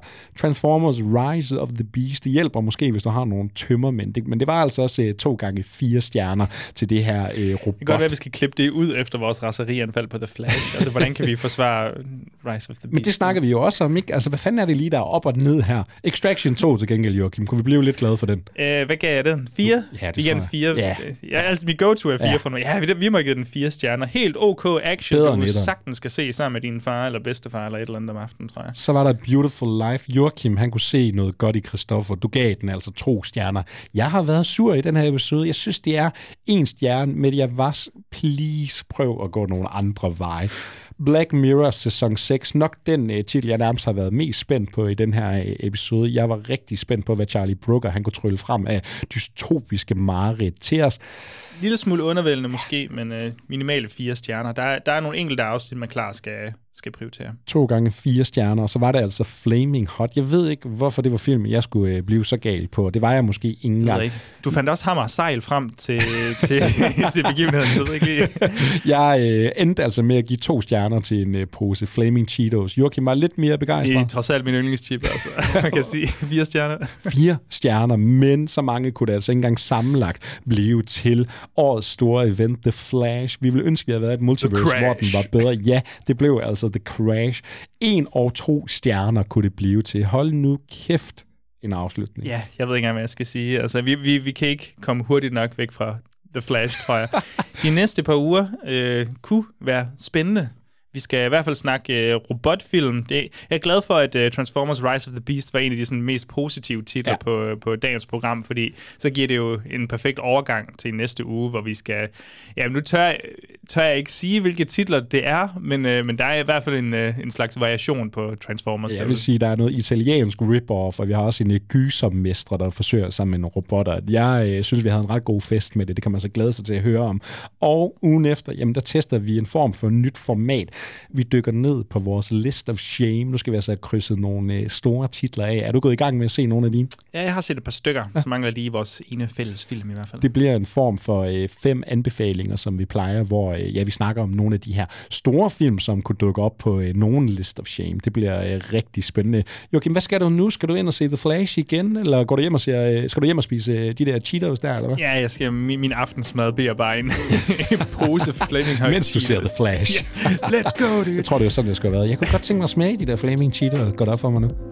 Jeg glæder mig så meget til, at du smager den, og så er det sådan, jeg fucking 4 stjerner til den her film, man. Det er den vildeste film, jeg nogensinde har set. Jeg lover, at næste gang vi står i vores optagelokale her, som bliver om lidt tid, jamen så har jeg smagt Flamin' Cheetos.